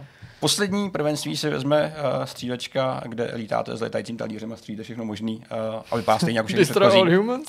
ano, to vychází pořád, moc se nezměnil. Tak je to Gamma Attack z roku 1983, zase pro Atari 2600 Ví se o jednom jediném kusu, o kterém se strašně dlouho, strašně, strašně dlouho říkal, že to je hoax, že to není možný a považuje se za dost možná nejvzácnější hru všech dob. Uh, tu hru vytvořil tehdy po dlouhém zkoumání uh, studia Gamma Nation. Uh, byla to hardwareový, hardwareová firma, která původně dělala uh, takový ty rapid fire uh, periferie pro Atari to, co my dneska mhm. máme tak rádi, že se prodává jako různý uh, boost na ovladačích, takový ty autofire a podobný, tak jasně, jasně, jasně. Gamma Nation vydělával peníze na tomhle tom.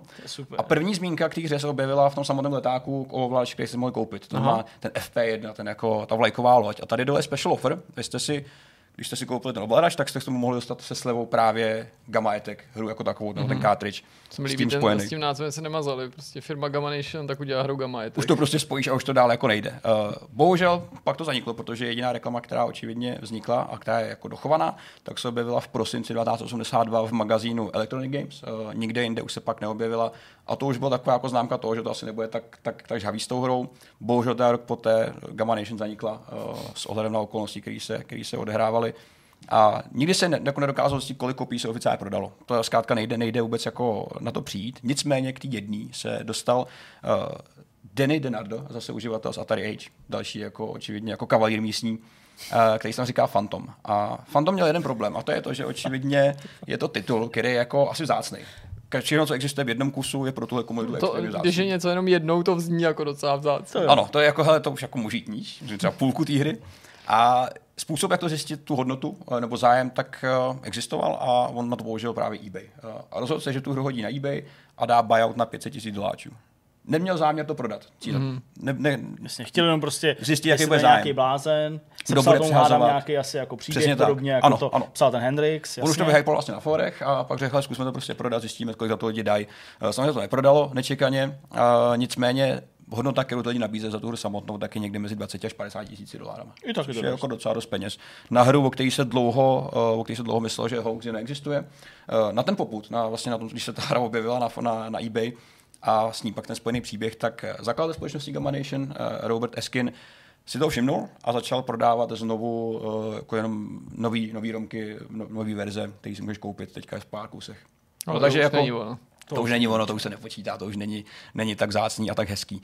Ale uh, skutečnost je, to je teda náš poslední titul, že každý z těch titulů by šel zmapovat nějakým vlastním příběhem, no který by byl jako docela zajímavý a dlouhý, protože uh, je tam vždycky jako, tady se objevil nějaký majitel té hry, pak dlouho nic, dlouho předtím nic a pak zase někdo někde vyskočí. A mm. prostě ty hry jako někdo objeví fakt jako na dně nějaký krabice mm. a pak zjistí, že má uh, nějakou zácnost. Já se ji nechci jako třeba jako představit, kolik uh, jako luxusu lidi vyhodili. Kolik jo, jako starý her prostě skončil někde v koši. Na to vždycky myslím. Při těch hardware, všeho prostě. To se no. prostě musí stát jako velmi často, ale... To se ostatně nebude dít jenom s hrama, ale co já jsem vzácný známky a ale já listy, jsem takový jako no, momenty prostě úplného jako obrazy. potěšení a jako vědomí toho, že jsem objevil něco fakt jako mega vzácného zažíval, protože já jsem byl eh, hrozně pilný na základce, eh, když se vybíral ten, když se vybíral sběr papírový. Mm-hmm a jednou tam přišla nějaká maminka nějakého dítěte vyhodit normálně levely, že jo. A prostě x let třeba starý, který ale já jsem neměl. Mm-hmm. A to prostě to, to bylo gold, já prostě, úplně Jasně. jsem to prostě zbalil a prostě dal jsem do batohu a, Jo, a prostě tenhle sběr nikdy nepřišel a, Hm. a, a měl jsem level. Představil jsem si, jako, že jsem prostě získal úplně jako tu nejhodnotnější věc Poklad. na světě jo, v tu chvíli, takže rozumím tomu, No, že někdo vyhodí prostě konzoli, cartridge, cokoliv a pak někdo najde, no tak to musí To musí- No, to je- ne, lepší pro tebe nezjistit, že to nějakou Ano, ano, ano. hodnotu mělo, Přesně. žít v té blažené nevědomosti, protože zpětně si uvědomit, že jsi to měl a, zahodil nebo někomu dal. Ne, tak hele, já tohle vždycky vzpomínám ty bitcoiny, že, jo, že prostě, když jsme se o tom bavili prostě s Michalem Křivským, nebo já nevím, prostě víš někdy jako v době, kdy to Hmm. stálo pár dolarů a říká, že to je nějaká blbost, prostě nějaký bitcoiny, jsi bude debil, proč to kupuješ? Ale Bůh. takovýhle promarněný šance to zná že každý, ale horší bitcoiny někde s diskem vyhozený na To jo, to je smutnější že A pak je jak to zuřivě hledat, tu hodnotu. prostě. To je jako hnusný.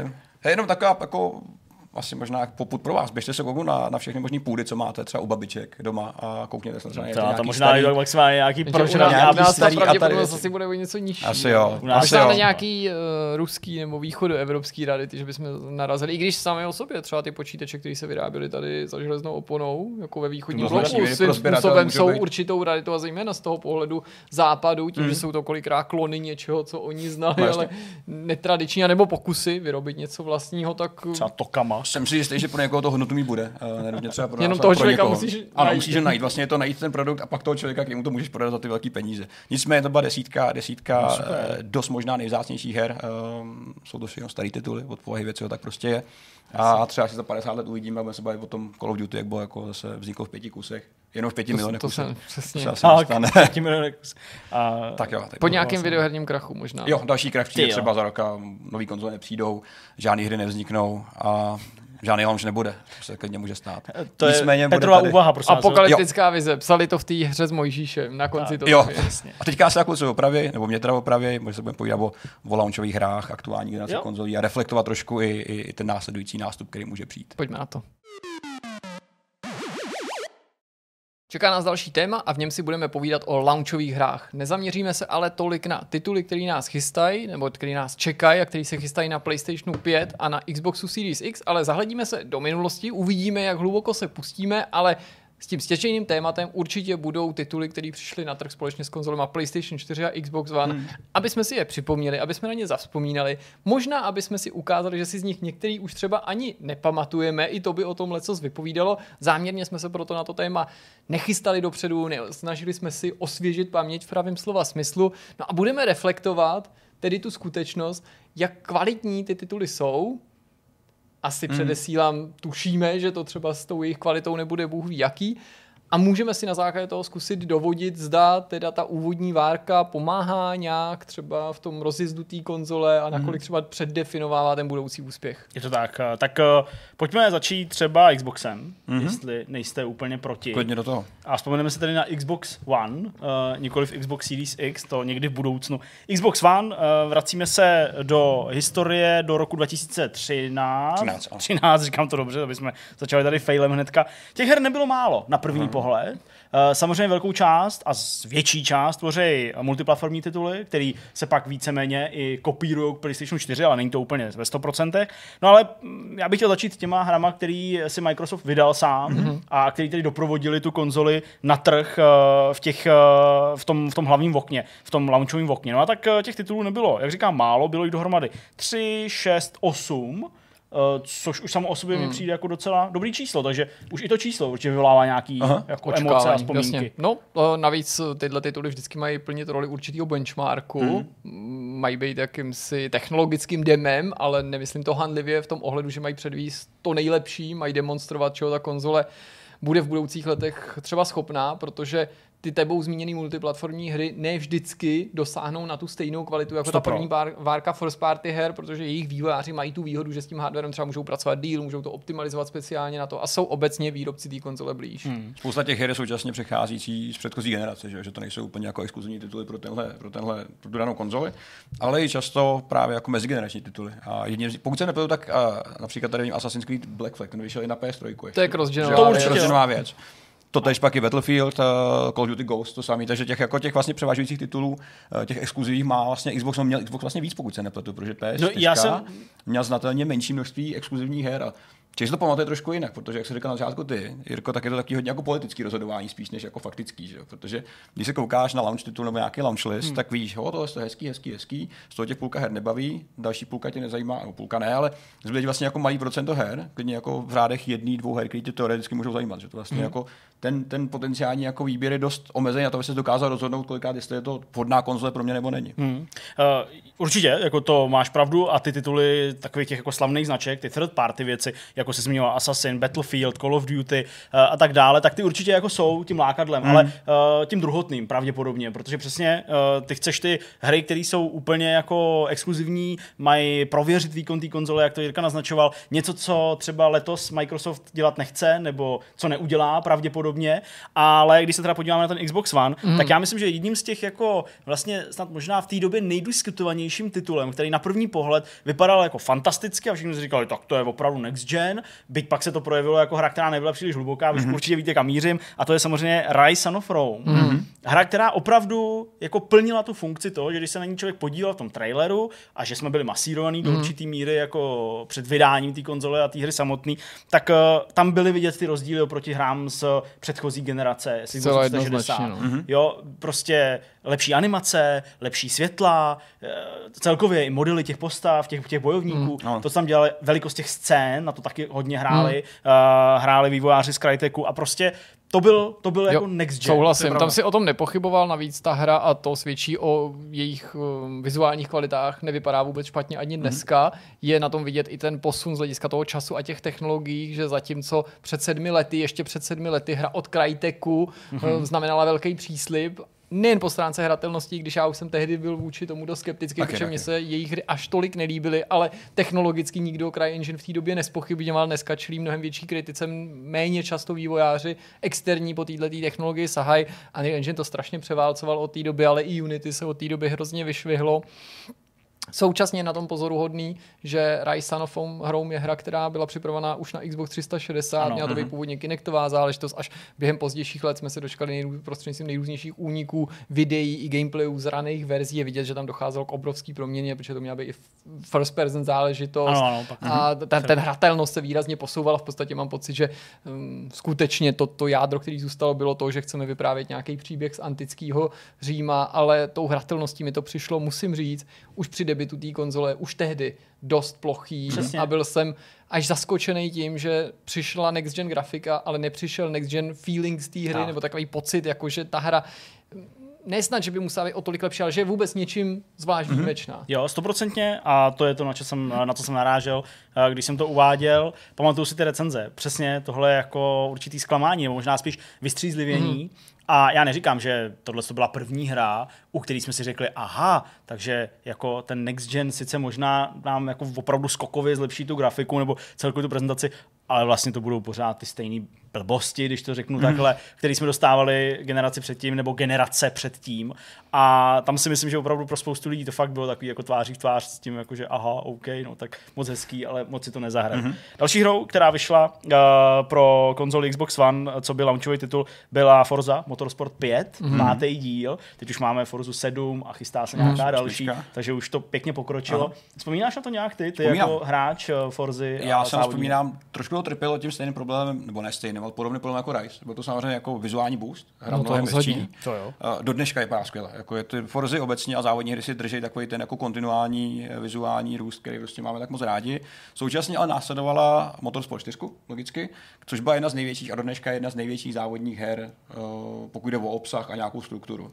Tady samozřejmě přišla nová hezčí hra, ale současně mnohem menší a krotší v tom, co ti nabízí vevnitř. Takže to, to se často problém. u toho přechodu na novou generaci stává. stává, že je potřeba ubrat šíře toho obsahu. Přesně tak. Máme hezčí hru, ale samozřejmě už to není taková ta Forza, kterou jsme chtěli. A současně už existovala uh, Horizon, uh, první díl. Mm-hmm. Jo, a to už je taky zase jako druhý, druhá věc do stáda, která ti úplně nepomáhá přesvědčit ty lidi na nové konzoli, že tohle je to, co potřebuješ. Mm. Byť je to hezčí a byť to, to splňuje ty kvality, které očekáváš, jako vizuální technický benchmark. Mm-hmm. Já jsem to, byť to asi takový jako, až jako velkohubý, ale já jsem to vlastně bral jako standard. Mm-hmm. Teď se ukazuje, že to uh, nutně třeba standard být nemusí. No já myslím, že Microsoft. to ukazuje na to, že tu aktuální strategie je chybná, nebo chybná je možná mm, příliš jiná. příkrý slovo. No, a... jiná mi zase přijde příliš slabý slovo. Myslím, já že... jsem to chtěl ještě dodat, ale no, jasně, no. Nebo, nebo promiň, tak to No ne, no chtěl jsem říct jako jiná a jako pravděpodobně se jeví jako chybná nebo jako špatná, protože těžko úplně jako odhadovat, ale myslím, že ta aktuální nálada, uh, to zklamání z toho, hmm. že prostě Forza, o který se mluvilo velice okrajově a viděli jsme z ní takřka nic, nebo nic hmm. jsme z ní neviděli, uh,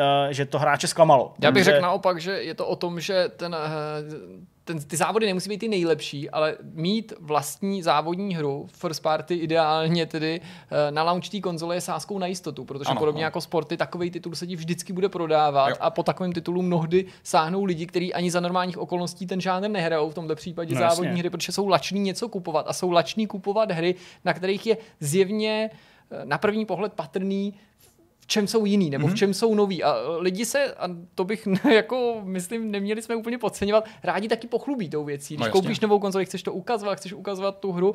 Mimochodem, byl to už tenhle díl, ve kterém se objevila Praha a ten Karlův most, nebo to bylo až Já mám pocit, to bylo trošku později, ale že to bylo možná až ten další.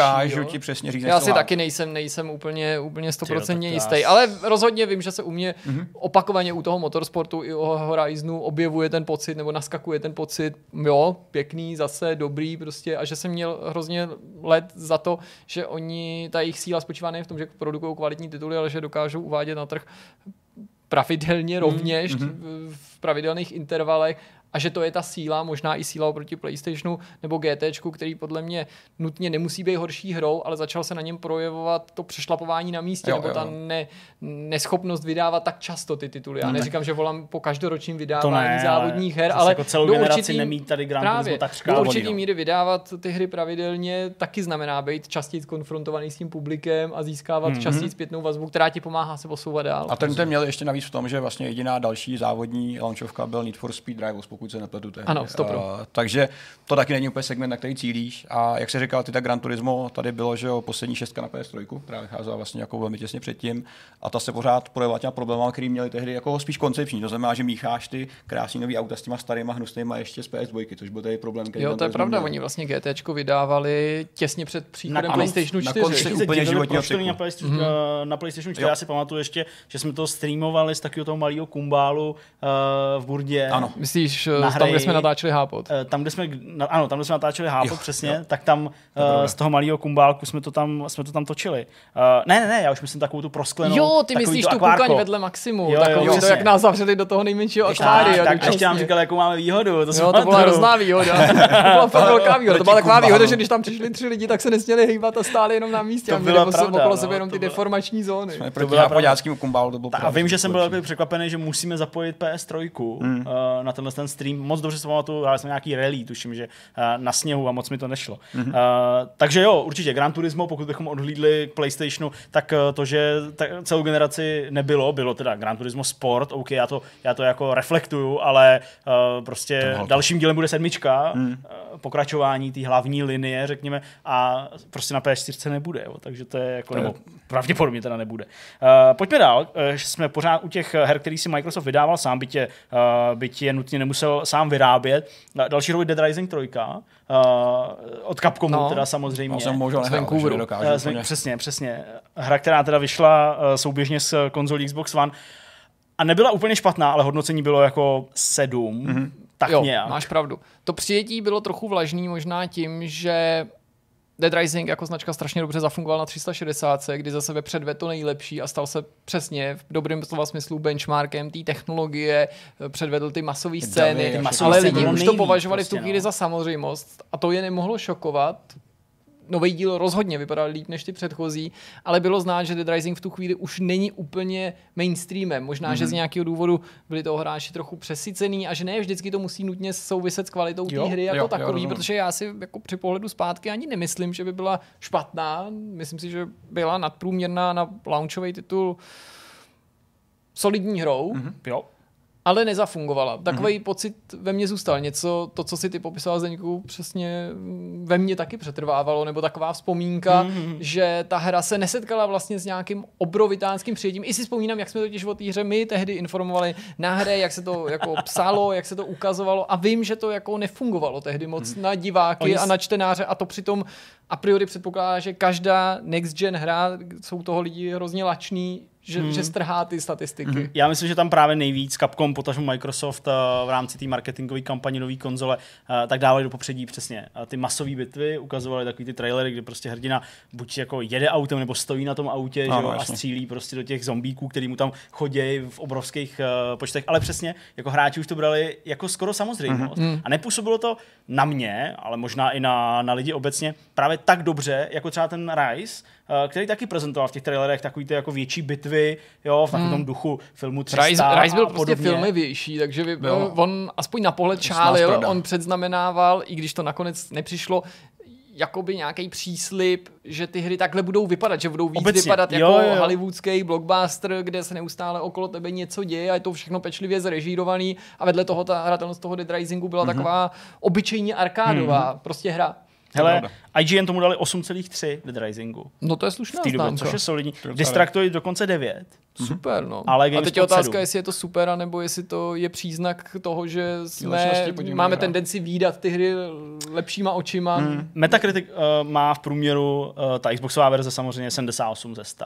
Takže nakonec to vlastně jako není úplně jako špatný, mm-hmm. ale přesně, myslím si, že to přišlo ne pozdě, ale že, že to téma zpracovávalo a vlastně i pořád zpracovává tolik her, že to prostě ty hráče tolik jako uh, nezvedlo. Uh, další hrou, která vyšla uh, na launch uh, Xbox One byl Killer Instinct, Bojovka, uh, což byl takový teda mm-hmm. jako závan minulosti, takřka. Uh, Těžký revival. Přesně, a byl to já myslím, že to možná jako potrhuje tu skutečnost, že, že to byl jako poslední release, jako že, že, že další Killer Instinct jako prostě nevyšel hmm. a prostě skončilo to v tom 2013 mm-hmm. a mhm. já teda upřímně, jako fakt vím přiznám, já si to ani nepamatuju, že tam ten Killer Instinct byl, Taky ale je to tomu. asi daný tím, že já prostě bojovky tolik nehraju Aha. a nějak jsem si to jako nespojil. Já ale... bych si nevybavil, že to byla launchovka, samozřejmě mm-hmm. si vybavu, že vyšel, a že Microsoft se obecně snaží být dost aktivní, co pokud je o značky původem od Rare. V 90. letech Killer Instinct byl hrozný pojem, mm-hmm. víc než na domácích konzolích, pochopitelně na automatech hře jako takový jsem moc nedal, takže si ji vůbec ne, netroufám hodnotit, ale musím říct, že mít bojovku je pořád taky docela no, slušnou sázkou na jako jistotu. univerzální žánr, že jo? Mm-hmm. Prostě, který Multiplayer, jako... hned doma, dva ovladače, důvod koupit si druhý ovladač, hned pozvat, důvod pozvat kamaráda a ukázat mu to, je tady ten efekt toho chlubení. Já, když jsem si koupil s Ondřejem Horákem na půl PlayStation 2, tak Máme první hru, kterou jsme si koupili, byl Tekken Tag Tournament, ani jsme Aha. neměli tu paměťovku, protože na ní už jsme neměli. Bojovka je no, dobrý no, benchmark. To vlastně že jo? To je takový plug and play, prostě to zapneš a hraješ. Ale možná se ty uh, bojovky taky trochu posunuly z toho mainstreamu. Nevím, co si o tom myslíte vy, ale mám pocit, že už to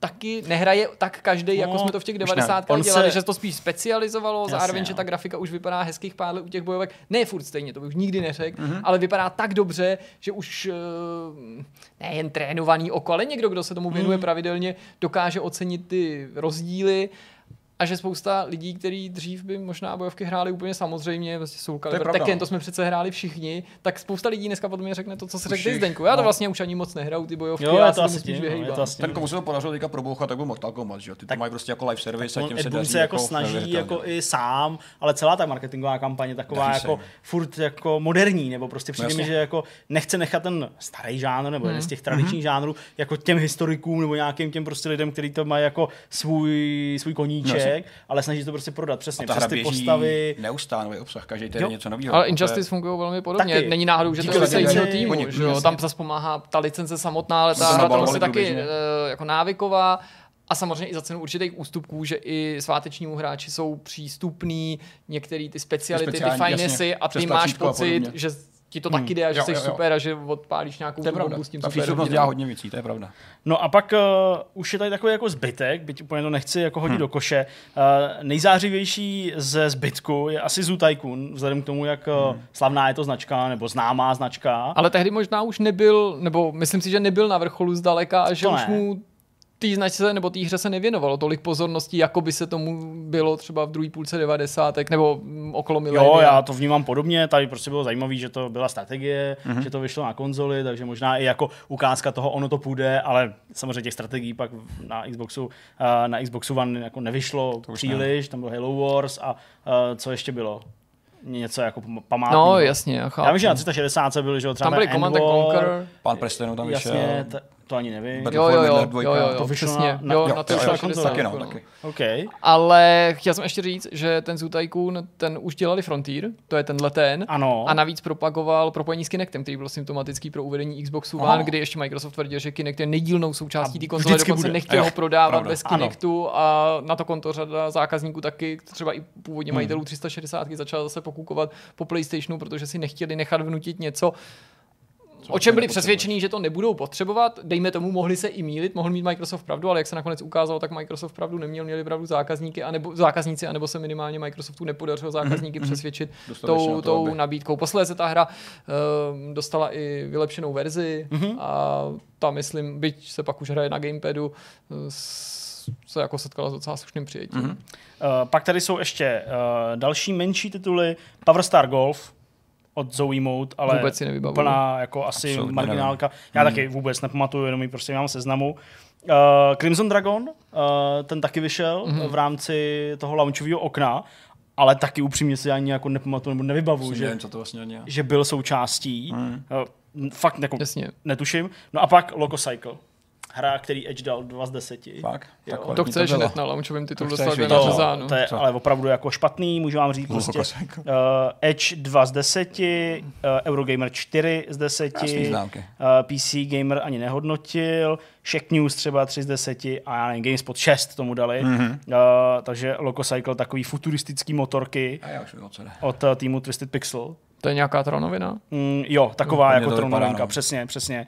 Tak uh, to se teda příliš neujalo, ale je teda nutný říct, že ta hra pak ještě uh, se snažila jako na sebe si vydělat, takže o rok později uh, vyšla, no vlastně ani ne, o pár měsíců později, ale už v novém roce vyšla ještě pro 360 a, a na, na PC taky na Windows, jo, takže jako snaha tam byla, ale moc se to, moc se to nepovedlo. Křeče. No a to je všechno, uh, co se týče těch uh, Microsoftích her. Mm-hmm. Byť samozřejmě teda plejáda těch uh, multiplatform je ještě poměrně velká, ale pojďme k těm, aby jsme to jako měli v paměti, pojďme k těm exkluzivním hrám od PlayStationu, mm-hmm. uh, od Sony pro Jasně. PlayStation, uh, který jsou tím pohledem takový jako zábavný, protože Mhm. mm. on jich nebylo moc a navíc to všechno byly takový jako, no, srandy. Ta první hra je teda ta největší asi, na kterou všichni tak nějak uh, vzpomínáme uh, v dobrým a to je Killzone Shadowfall. Mhm. Mm. Tady samozřejmě jako ano, to prostě byla střílečka, která vypadala v těch videích jak z jiného světa, prostě šla Jo. na PlayStation 4 I dneska vypadá vlastně. pořád. vypadá pořád dobře a myslím si, že je to furt jako dobrá hra, že prostě, že to není jako, uh,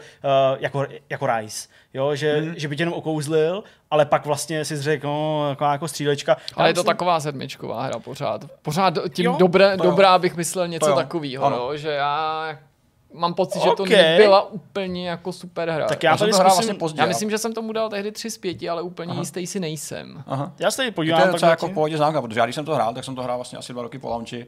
Byl jsem vlastně jako překvapený, že se to dá pořád hrát, ale pořád trpěl tím stejným syndromem, co třeba předtím Killzone na PS2 ještě. A na PS3 vyšla dvojka, že jo, tehdy. Mm, Na PS3 vyšla dvojka, na jedna, ne, na PS2 vyšla jednička a No. PS3 dvojka. A už tehdy to byla taková jako hra nehra, samozřejmě technický benchmark, krátkej, takový dost omezený, že jo, samozřejmě extrémně lineární. To a mně jako se ty první díly teda ale líbily hodně. Navíc byla Shadowfall mělo výhodu oproti těm uh, PS3 verzím i v tom, že ta hra nakonec vypadala tak, jak Sony slibovala, Ano, zatímco ty sci-fi filmy, Příběh které nám dvojky, ukazovali ty byly jako z té skvělý. PS3, ty se úplně Ten neprotly s tou dneska nestačil na, na, na, další generaci. Že všichni si pamatují takový ten přistávací nějaký ten modul, že ten že jo, výsadek.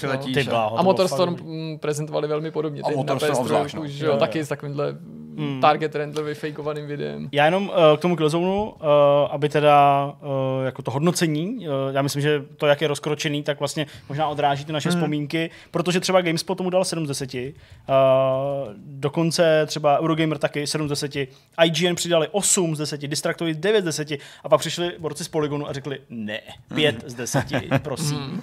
To je široký a ve výsledku na Metakritiku teda v tom agregátoru to má 73 ze 100, takže jako jo, asi se to v průměru prostě potká Hmm. na té na tý sedmičce. Já jsem tomu dal 3 z 5. 3 z 5 jsi tomu dal na hry, ale co je taky důležitý říct, tak uh, ani na tuhle hru, která se jevila jako prostě ta důležitá benchmarkovací záležitost, pak už Guerrilla prostě nenavázala, Mhm. mm-hmm. jako myslím v, v rámci té série, jo, nějakým Vlastně dalším vůbec. dílem a skončilo to vlastně. pravda. Takže ten dopad nebo nějaká významnost prostě pro tu generaci, jo, nebo naší ještě tu aktuální generaci, vlastně jako byla nulová, takřka. Tady je takový memento doby, který myslím z té recenze docela dobře podtrhuje to, o čem jsme se bavili. Říkej. Začátek té recenze mý z- zní první recenze na hru, která vychází exkluzivně pro některou z nových konzolí. Člověk by očekával, že takový moment bude něčím neobyčejný. Killzone Shadowfall je ale navzdory všem očekáváním a přáním nakonec veskrze obyčejná střílečka, již výjimečnost spočívá právě a jen v tom, že se může počítat mezi vizuálně nejvýraznější a nejpřesvědčivější tituly nastupující generace. Hmm.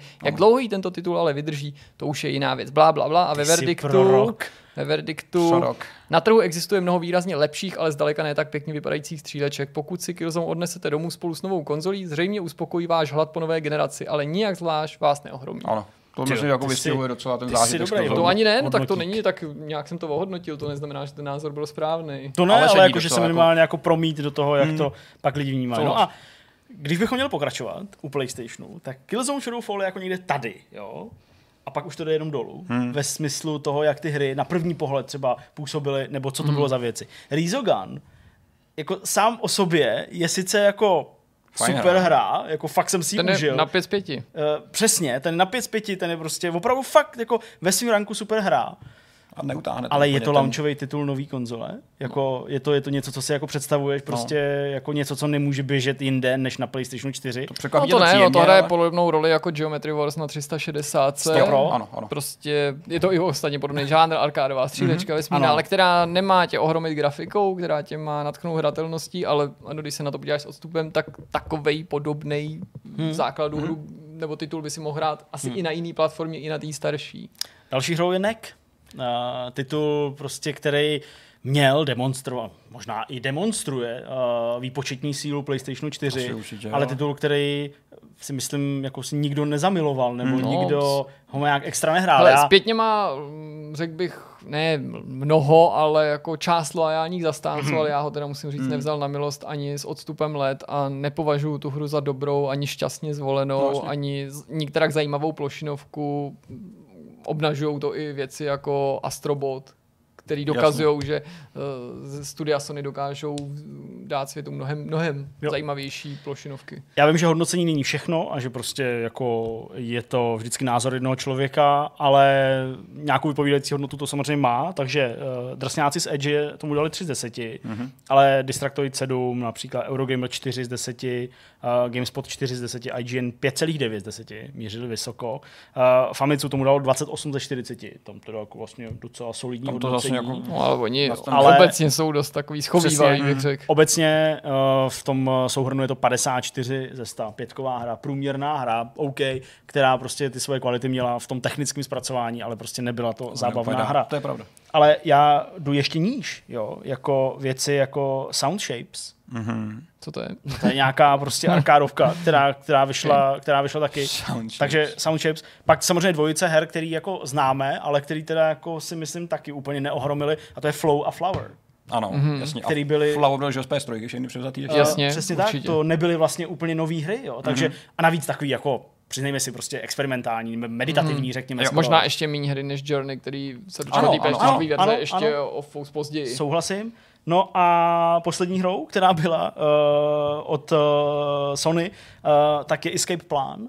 A to je to poslední, co prostě v rámci toho launchového okna sama Sony nabídla. Mhm. Mm-hmm. Takže my, když tady prostě mluvíme o tom, že já nevím, jako že se třeba nechystá tolik her nebo něco, tak uh, Co dál, co tam máte, tak přesně ještě, že jo, ukaž přece ještě to není všechno. to přece jenom Spider-Man to nemůže zachránit, mm-hmm, nebo nějaké je takové věci, tak uh, pak se člověk jako podívá a já nechci říct, že Tak na tom, to nebylo taky, no. já nechci říct, že na tom nezáleží, jo? záleží na tom, určitě, ale vlastně možná ne tak moc, Mm. nebo Mm. tak já to nějak jako Je cítím. fakt, že ze všech těch her, které jsme tam teďka viděli, tak ta, která mě táhla té hry nejvíc na tom launchi, tak bylo Battlefield 4. Která skrz Jasně, to už se dostáváme jasně do těch to už third jsou jo, věcí, third ale, věci, jasně, ale byla ze všech vlastně nejatraktivnější. Uh, samozřejmě na, na, ten launch byly i nějaký sliby, na který nedošlo. Pokud se nepletu, tak Drive Club měl být launchový nebo neměl. Dlouho se o tom tak Mluvilo mluvilo, se o tom, ale ale nakonec ne. ten to jako výrazně nestíhal. Ten to nestíhal o rok vlastně. A i když téměř. přišel, tak byl ochuzený o řadu funkcí, které pak přibývaly v rámci i těch bezplatných mm-hmm. updateů, ale nějakou dobu to trvalo, než ta hra prokoukla z toho ošklivého kačátka v krásnou labuť. To je pravda, no, protože Battlefield mě utáhnul technologicky eh, tím, že se vlastně přiblížil tomu PC. Na PC už tehdy vypadal, že ho dobře dlouhou dobu, protože se to mohl dovolit. Na konzolích už tak slavný nebylo a P4 byla vlastně první dobrá multiplayerová hra, uh, pokud jde o střílečky. Konkurovali jako Ghost. Že, no ono totiž eh, po tom strašném boomu FPS na 360 a PS3 si možná vzpomenete na začátku, že byl takový útlum a že bylo ano. první dva roky relativně málo fakt dobrých first person stříleček, zejména když si hledal ten multiplayer. Já vím, mm-hmm. že my mhm. jsme i kvůli tomu zkoušeli ten multiák v Shadowfall, který nás ale zase tak moc nezaujal. Jo. Spoustu dalších experimentů a že ty první roky byly o tak nějakém přešlapování na místě. Možná to byl i důsledek toho, že si vybavíte, jak výváři, vydavatelé mluvili o tom, že panuje určitá nedůvěra stran těch nových konzolí, tehdy nových nebo nastupujících a že byla i menší odvaha a ochota investovat do mm-hmm. některých projektů mluvilo se tehdy o tom, že ta konzolová generace nemusí uspět, nebo ty konzole, že všichni se mají pustit do mobilních her, Facebookových her, já nevím, čeho všeho připomínal to třeba i Dan Vávra, když hledali investory nebo mm-hmm. vydavatele pro Kingdom Come Deliverance, že všichni říkají, hm, dobrý, něco v tom smyslu, já ho necituju pochopně přesně a neplánujete, že byste z toho udělali free to play, něco. Hru no. Mm. Mm. no a co se týče těch teda third party věcí, tak uh, tady určitě můžu jako vzít ten seznam a jenom ho rychle prolítnout. Ty jste říkal Battlefield 4 a v tom úvodu zaznělo Call of Duty Ghost. Jasně. A samozřejmě to vyšlo na obou těch konzolích, to je jasný. Uh, Assassin's Creed 4 uh, Black, Black Flag, Flag ten taky byl. Tam je to takový to smutný s tím Rougem, že jo, který byl takový zapomenutý, říkám to dobře. Ne, to bylo až s, To bylo až když vyšlo Unity, Unity. o rok A když vyšlo Unity, tak jo, jasně, OK. To tady, tady přesně, tohle bylo rok, kdy na těch starých inových vyšlo to tež a dokonce ta verze pro ty starý byla tak dobrá. Já fakt musím říct, že ta mm. verze, která vyšla mm. třeba na 360, byla tak super, že ano, na P4 a Xboxu One ta hra jako vypadala líp, já jsem ji pak zpětně taky hrál, ale o nic si nebyl ochuzený, když jo. si v tu chvíli ještě nepřesedlal. Uh, FIFA 14, logicky Jasně, samozřejmě, to se nabízí. Uh, Need hokej for Speed... ne, až o rok později. Ano, hokej mm-hmm. nebyl, ano, Need for Speed Rivals, mm-hmm. uh, taky samozřejmě na obou těch konzolích. Což mimochodem nebyl podle mě příliš zdařilej díl, nebo uh, jeden z těch slabších, hele, tam se všechny ty mm. auta řídily jako rozzuřená no, briketa. To je a současně byl lepší, to, co následovalo potom, jako z velké části, takže... Hele, ono to vlastně takhle, Need for Speed Rivals, zase jenom hodnocení, jo, není to mm-hmm. průkazná, ale prostě nějaká metrika, uh, tak to člověče má na tak 8 z 10, mm-hmm. uh, jako průměrný a dostávalo to osmičky, devítky. Já jsem taky tolik třeba nesouhlasím, jenom jako říkám, jenom jako ne, no tak to je perspektivu. Mm, Jasně. právo. Pak vyšla dvojice NBA her, to je zajímavý, ano, tam se teda proti sobě postavili 2K a EA, NBA Live 14, NBA 2K14. Uh, vyšel vynikající Madden NFL 25, taková ta uh, výroční verze. Který nenesl název nebo mm, ročník číslo ano, přesně, toho roku. Bylo, bylo to to výročí a to vlastně bylo taky jako super záležitost. Just Dance uh, 2014 hmm. vyšlo, tak to je no, ale taneční hra, ale to schazoval, když je to jedna z nejúspěšnějších značek přesně, Ubisoftu. Právě, no. Určitě prominentní, prominentní záležitost. Navíc tehdy lidi si asi hodně slibovali taky o to svázání s Kinectem ku příkladu, protože to byla jiná možnost jo, zapojit do toho ty pohyby. Lepší online služby to taky s tím jako šlo, že jo? Jasně. A ještě větší naděje asi, co se týče monetizace a to. Obecně třeba ty digitální věci, ty strašně nafoukly tu knihovnu her launchových, protože najednou se objevily hry, které už existovaly na PC a byly už třeba na launch dispozici, mm-hmm. free-to-play věci, že jo, jo, jo, jo. War, War Thunder, Frame, prostě War to byla jedna z prvních věcí, kterou jsem jo, hrál to na PlayStationu 4. Že byla free-to-play to s tím jsme tehdy neměli tolik zkušeností, protože s 360 s Xboxem 360 už taky přišly nějaký digitální hry, ale bylo jich podle mě výrazně méně. Mm-hmm. Vyčovali z toho samozřejmě výrazně ty Geometry Wars tehdy, myslím, že to byly první. A ta generace předtím, zná PS2, první Xbox, Gamecube, tak tam si byl odkázaný výhradně na tu fyzickou distribuci mm-hmm. tehdy, což samozřejmě zmenšovalo ten line-up, protože mm, to znamená, že tam nejsou třeba ty levnější hry, nebo menší ano. tituly, který nemá smysl dělat, na, nebo nemělo smysl na konzole dělat, když si je musel vydat jenom krabicově a neměli takový potenciál, takový tak na branku, mohly to být super hry, ale že jo, neprodali by takový obří čísla. To je fakt, ta penetrace online, což byla mnohem jako silnější, že jo, s příchodem nových, nových konzolí. No a pak ta uh, dál, jakoby ten, ten seznam on tam ještě zahrnuje jakoby, uh, několik měsíců pak ty, jako hry, které vycházely ještě ne úplně na to datum, no, nebo, jo, ale pak prostě... To je dobrý, protože ty si pamatuju, že jsme všechno vyhlíželi, jako Právě, jestli bude jako, důvod že... na tom hrát, já vím, že třeba Sniper Elite všichni čekali trojku. Tak, nebo myslím Watch Dogs, že, že, že nevyšli úplně s tím. Ty byly ale až na podzim, Ty vyšly... až další, jako další sezónu. Jo, máš pravdu. Byl se přislíbený release a, a nedošlo k tomu. Ne, já myslím, že to ani neslibovali, ne. že to nebyl ani Vyšlo to v květnu 2014. Což je o rok teda později. 27. května 2014. Jo, takže o půl roku. Takže jo, o půl roku. Jo, jo, to, to, Ale to už je teda, to už je později, jasně, ta, mm-hmm. to, to, samozřejmě vyšlo. A v té době i na vlastně starý konzole, že jo, na, na 360. Mm-hmm. No, ale tam už to byla hra, u které se řešilo, že to právě, podobně jako Shadow of Mordor už to viděl, že to je jako mhm. něco jiného. No a ještě tady jsou bojovky. Uh, Injustice vyšlo na, na PlayStationu, Gods Among Us. Uh, Lego Marvel Super Heroes taky byly k dispozici samozřejmě. Uh, tam to bylo na obou konzolích. Zumba Fitness, to asi nikoho příliš nezajímá. Na, na Xboxu je ještě Peggle, Peggle 2, a, taky v té době. Takže jako jasně, můžeme tady prostě číst hry, porovnávat to s těma aktuálníma, který se uh, chystají, ale jak jsem tady jako předznamenával, jak to asi cítíte i vy, hmm. jsme se o tom bavili, tak prostě jako je to fajn, ale rozhoduje to tak hrozně moc, té první vlně, o tom, jestli prostě jdeš a koupíš si to? Já myslím, že to na lidi dost psychologicky působí, ale ty nikdy nemůžeš vědět, pokud to dobře neodhadneš, nebo už nemáš fakt nahráno, nechci nikoho podceňovat, záleží každý, jak to cítí, jestli ty hry jsou v tu chvíli tak kvalitní, nebo jestli ti jenom ten next gen zatemnil zrak, protože já bych nechtěl, aby to působilo, že všechny next gen hry, teda všechny launchové hry přicházející s novou konzolí nějakou, stojí za prd, protože měli jsme tady v minulosti strašně silný launchový line-upy, strašně silný v intencích toho, že se bavíme o launchových hrách, což samo o sobě znamená snížit tu laťku, jo, ale třeba jedny z prvních her, které dorazily společně s PlayStationem 1, nebo krátce po jeho uvedení, to byly věci jako Ridge Racer, tehdy Ano. první, a to byl pojem, že jo, v tu dobu hra, kterou si mohl hrát jenom na automatech. Tohle byla mimořádná šance zahrát si automatové hry od Namka eh, na konzoli konečně domácí. Byl tam lety prověřený Team Park, pro který jsme samozřejmě znali z. PC, možná i na Amize, nebo kde to všude vyšlo.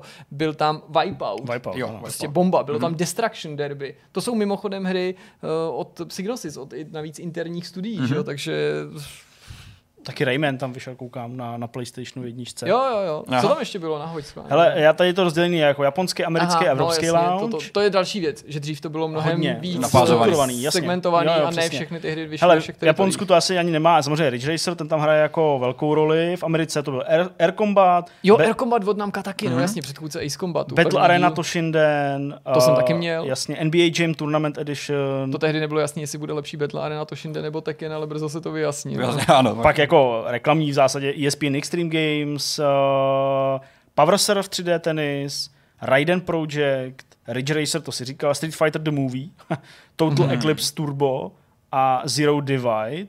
No, jasně, no, tak tolik. Těch her bylo Mhm. 12 nebo 14. Chápu. Takže jako v pohodě.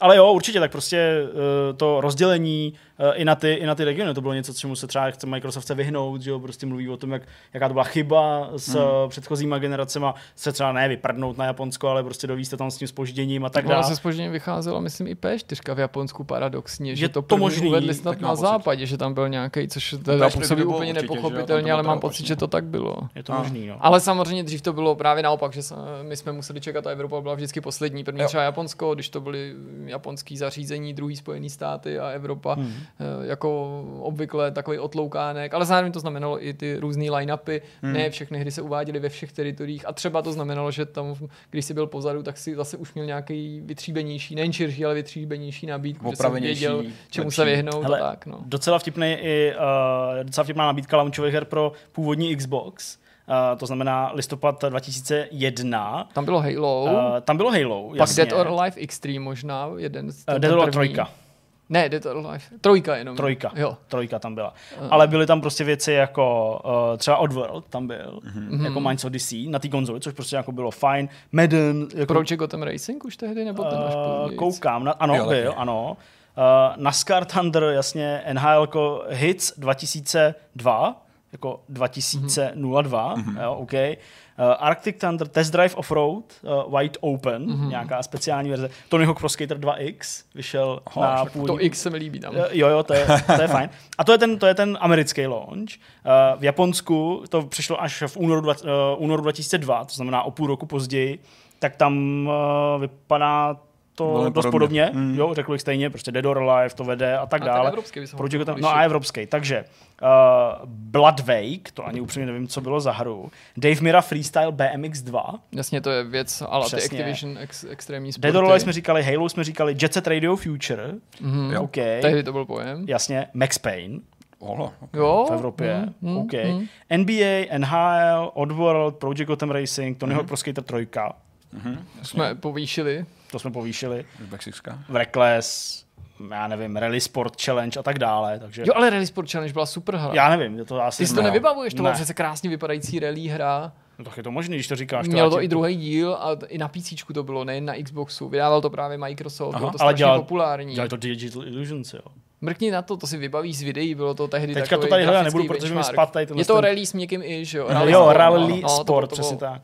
No a dobře, tak když už máme ještě tady chviličku času, než nám doběhne take, uh, tak jenom 360, ať si to připomeneme. Evropa spuštěno v prosinci 2005, to znamená měsíc poté, co to bylo, ani ne měsíc poté, co to bylo uvedené v Americe.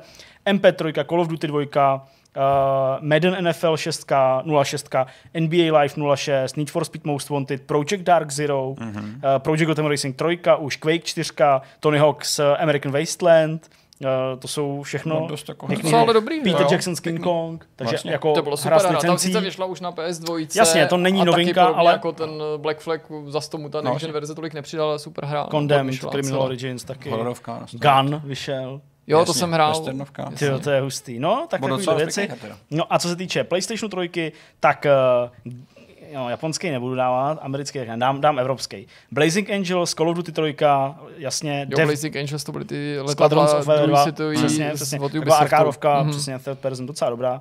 Uh, Enhanced Arms, uh, Fight Night Round 3, Box byl super. Full Auto 2 Battle Lines, uh, Marvel Ultimate Alliance, Motorstorm, jasně. Mhm, jasně. To je, to je samozřejmě Resistance Need for ne? Speed Carbon, uh, Resistance Fall of Man, ano, Ridge Racer 7, super, Mhm. Sonic the Hedgehog, Tiger Woods PGA Tour, uh, Splinter Cell Double Agent tam vyšel taky, Wow, okay. Tony Hawk's Pro Skater, uh, teda Tony Hawk's Project 8, pardon, Virtua Fighter 5, Virtua Tennis 3, uh, Godfather The Dons Edition, taky takový uh, dost. Taky jsem to hrál i na dvojce, i Ale pak na 360. her bylo docela, docela dost, i těch multiplatformních, i těch jako vlastních. Nebyl ani špatný nutně. Nebyly ani úplně špatný. No, no tak uh, uvidíme. Uh, žene se to na nás. Vánoce, ačkoliv se to nemusí zdát, tak jsou prostě jako blízko. A já jsem strašně zvědavý, co Taky. jako vlastně ty hry uh, budou znamenat třeba pro tu další generaci a hlavně jestli jako nás nalákají k tomu, aby jsme si to koupili. Teď se hlavně ženou oznámení těch nejrůznějších portů nebo jenom vylepšených verzí. Právě dneska pro nás je to úplně čerstvý. Ježiš, no. Bethesda oznámila, že Elder Scrolls Online vyjdou na, v Next Gen verzích a že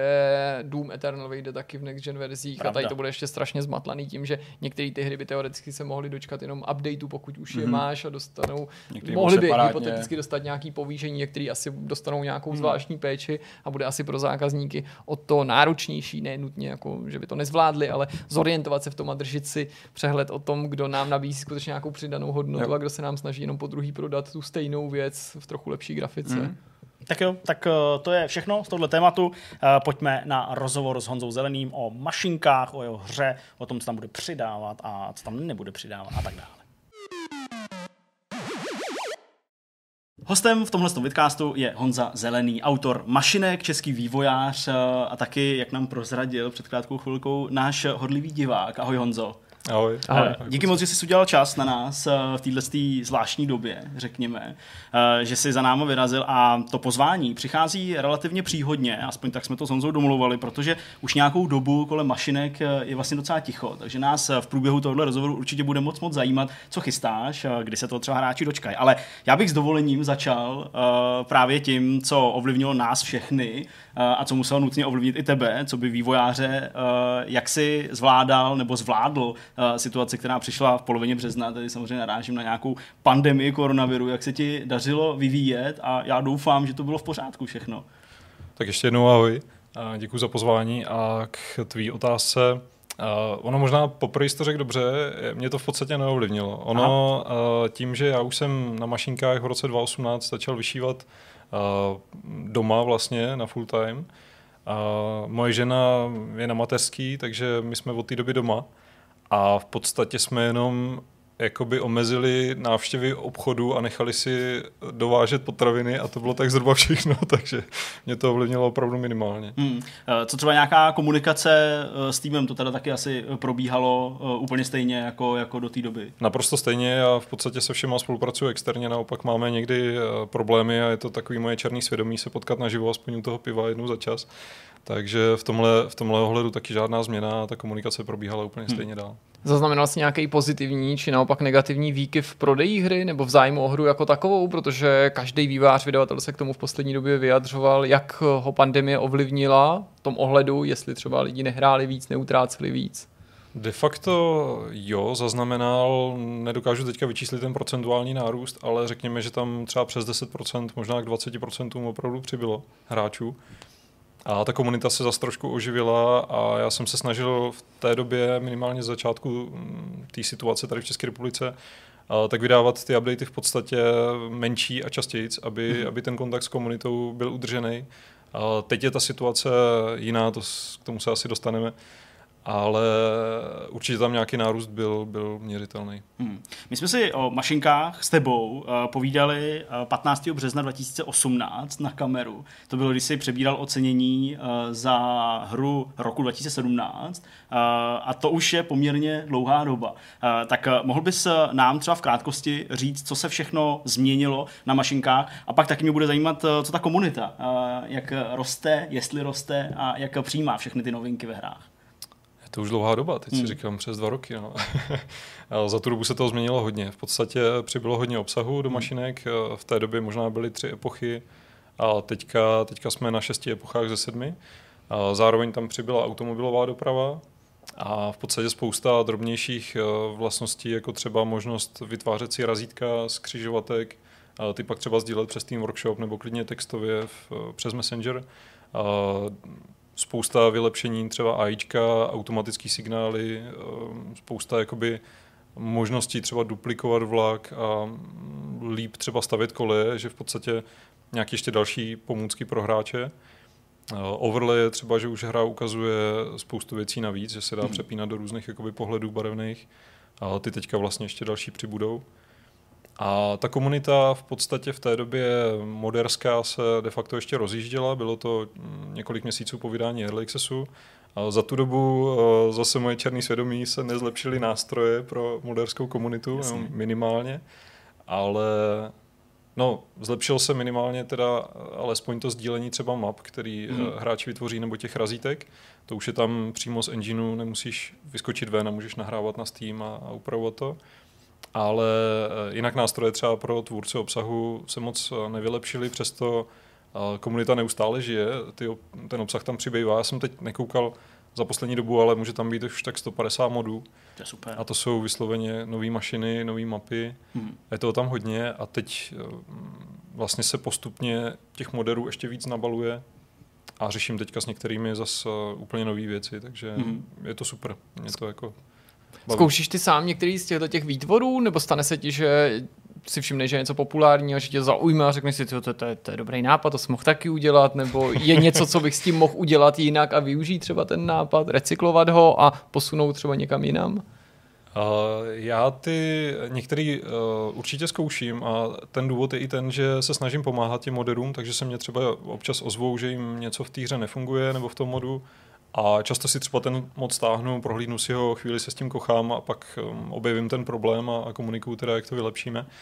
Ale no, Máš pravdu, že eh, z komunity pochází hodně nápadů. Často bych třeba některý um, do budoucna plánoval a to je možná jediný úskalí uh, jakoby toho Steam Workshopu v průběhu Early Accessu, že se tím může stát, že komunita vytvoří něco, co teprve plánoval a třeba to i měl opravdu prostě na, mm-hmm. na, ty, ehm, na tom plánu do budoucna, ale mezi tím to někdo udělá a teď je jako otázka, vždycky, jak se k tomu postavit, protože no, já jako hrozně uh, fandím těm moderům, jsem hrozně rád, že, že ten obsah tvoří a často opravdu zaplácnou mezeru, kterou jsem tam vytvořil. A na druhou stranu mě to pak hodně ovlivňuje třeba ve volbě třeba mašin pro danou epochu, protože vím, že tahle už třeba ve hře je, byť, byť třeba v, uh, od modera. A tohle bych si neměl, neměl připouštět, protože držet se té původní vize a hlavně tu vanilu dělat na 100% je jako obrovsky důležitý a za zale jako podrazit nohy uh, šikovnému moderovi tím, že vydám ten asset v hmm. nějaký profesionálnější kvalitě, je taky jako hrozně, hrozně jako nepříjemný, nebo neudělal jsem to zatím je to vždycky otázka konkrétního případu. Hmm. Ty jsi tady zmiňoval ty mašiny, tak samozřejmě to je něco, co do té hry přibývá relativně rychle nebo často, ale uh, vzpomeneš si právě třeba na nějaký, um, řekněme, sofistikovanější uh, herní prvek, nějaký mechanismus, který ti takhle někdo v úvozovkách vypálil, aniž bys to ty stihl zapracovat sám? Ono modovat se dá de facto lecos, ale ku příkladu skripty a nějaký questový mm-hmm. záležitosti, tak se uh, tam zatím chybí poslední dílek, který by to jakoby propojil, takže modeři by museli vyměnit uh, script director, který řídí uh, questy v celé hře. Uh, takže třeba díky tomu tam složitější věci de facto zatím nepřibyly skrz ty skripty, hlavně skrz obsah, který de facto mm, akorát, jak jsem zmínil, může třeba pokrývat uh, vozidla, který jsem plánoval, ale už ne třeba mapy a podobně, to už, mm-hmm. to už je vysloveně na nich. A domy, textury prostě a takovéhle věci, mm, to je, to je v podstatě věc, ve které se nepotkáme. Ale až tam, až tam bude vysloveně skriptovat uh, a bude k tomu nějaká lepší dokumentace na naší wiki, tak si myslím, že tam spousta takových jako sofistikovanějších feature přibude. Ať už třeba někdo tam zkoušel směný jakoby obchod mezi těma žetonama, mm-hmm. to, co já jsem nikdy neplánoval, protože právě uh, různorodost těch žetonů a doba, kdy je dostáváš, je v podstatě balancing té hry a takový nějaký škálování, abys na začátku koupil mašinu za 10 žetonů a v sedmi epoše jinou za 10 žetonů je blbost, Jasně. ale za milion žetonů zase jako není dost hezká jako deskovka de facto. tak proto tam jsou ty různé žetony. Já jsem nikdy nechtěl mezi nimi směňovat, ale už vznikly mody, které to umožňují. Mm-hmm. Jasně, ale si to není věc, kterou... dřevo a naopak. Tak, tak Jasně. něco podobného. Uh, já bych u těch modifikací ještě zůstal s jednou otázkou, když jsem procházel ty updaty, které na Steamu máš uh, a které tam pravidelně vždycky přicházejí v těch malých článcích uh, o těch novinkách, tak jsem vlastně narazil na tu věc, na kterou jsme se tě nemohli zeptat přímo. Uh, nicméně ta se týkala toho, že ty si některé modifikace z té hry uh, vyhazoval pryč. Uh, vlastně rušil jsi jim tu podporu, aby, aby aby fungovaly. A to vycházelo proto, protože to byly nějaký modely nebo nějaký asety z jiných uh, videoher. Jak to probíhalo? Ty jsi měla Transport Fever uh, jako hru, odkud ty hráči, mm-hmm. modeři čerpali. Mm, ozvali se vývojáři, nebo to byl tvůj nějaký, uh, tvoje nějaká iniciativa? De facto Jestli si dobře vzpomínám, tak úplně první impuls vzniknul od komunity té druhé hry. Teď se bavíme o Transport Fever, já si myslím, že to pocházelo ještě, ještě i z jiných her, ale hmm. je pravda, že majorita šla o tamtuť. A první se ozvali z komunity, eh, kteří nebyli autoři samotných asetů, ale přesto si toho všimli, nejspíš hráli obě hry a upozornili mě na to. A v podstatě, když jsem se tohle dozvěděl, tak to jednání muselo být eh, z mé strany rychlý a nekompromisní, protože hmm. tohle, tohle je něco, co obrovský kazí nejenom eh, obě hry, de facto, nebo minimálně jako mašinky tím, že se v ní objevují věci takhle, ale kazí to prostě i tu morálku, i tu soudržnost té komunity, je to prostě něco, co není fér a nemělo by existovat. Takže jsem se spojil s uh, lidmi z Transport Feveru a v podstatě jsme identifikovali jeden po druhým mm-hmm. uh, mod. Uh, přímo mě vlastně pak už oni pomohli s referencema, naposílali mě seznam s odkazama, kde se to třeba objevilo v tom tra- Train Feveru, Transport Feveru a v tu chvíli já jsem jakoby jenom to vykomunikoval s tím člověkem, s tím jakoby autorem modu do mašinek, a. který nebyl skutečný autor, že se tohle prostě stalo a ty mody jsem odstranil okamžitě. Eh, co si vzpomínám, bylo tam několik jednotek, desítek eh, modů a on sám byl autorem ještě dvou modů navíc, který byly de facto jenom reskin modů, který, uh, modelů, který byly v mašinkách. On vlastně vzal mm-hmm. jeden z mých modelů, vytvořil na to novou texturu a použil to zase pro mašinky, což je naprosto v pořádku. Jasně. Tohle bych určitě podporoval. Ve chvíli, kdy jsem mu odstranil ty zbylý mody a tyhle dva nechal, tak okamžitě odstranil i ty dva mody. Aha, jo. A, a zmizel. A pak vlastně jsem akorát musel s komunitou vykomunikovat, že ty dva mody jsem neodstraňoval já, protože zase hájili, že, že to nic neporušilo. A tím to naštěstí skončilo doteď, nevím o žádným dalším případu. A ten člověk mám pocit, že už je zase um, zpátky nějak komunikuje, ale tentokrát už třeba aspoň doufám, nebo nemám informace, že by, uh, že by nějaký nový modely třeba už nepocházely od něj, ale zase, zase snaží něco tvořit.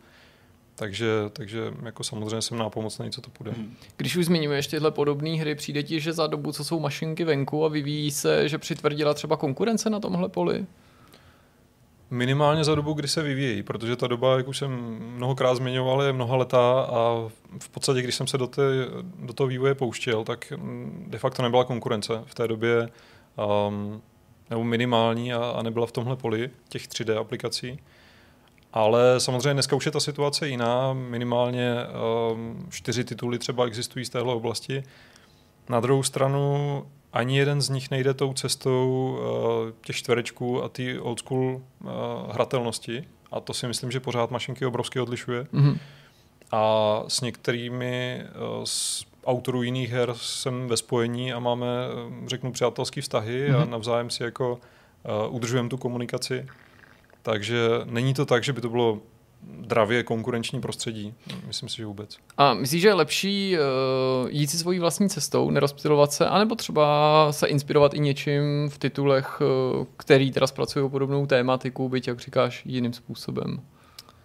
Určitě, určitě je dobrý znát tu konkurenci a mm, zvážit minimálně z toho pohledu, že hráči jsou často zvyklí na něco, co třeba funguje, ať už je to třeba klávesová zkratka, co funguje v jiných mm-hmm. titulech a je fajn některé paterny zopakovat určitě, ale není mhm. to, není to do té míry, že bych vysloveně okopírovával nápady, nebo se snažím, minimálně se tím mm, jakoby jenom inspiruju, a ani nemám úplně čas, byť ty hry třeba často od těch autorů mám ve Steam knihovně zdarma, tak ani nemám moc čas je hrát, takže v hmm. podstatě hmm. ten, kdo mě ten feedback dává, je moje komunita, která řekne, tamhle v té hře mají třeba super overlay, takhle to vypadá, je to tam krásně vidět.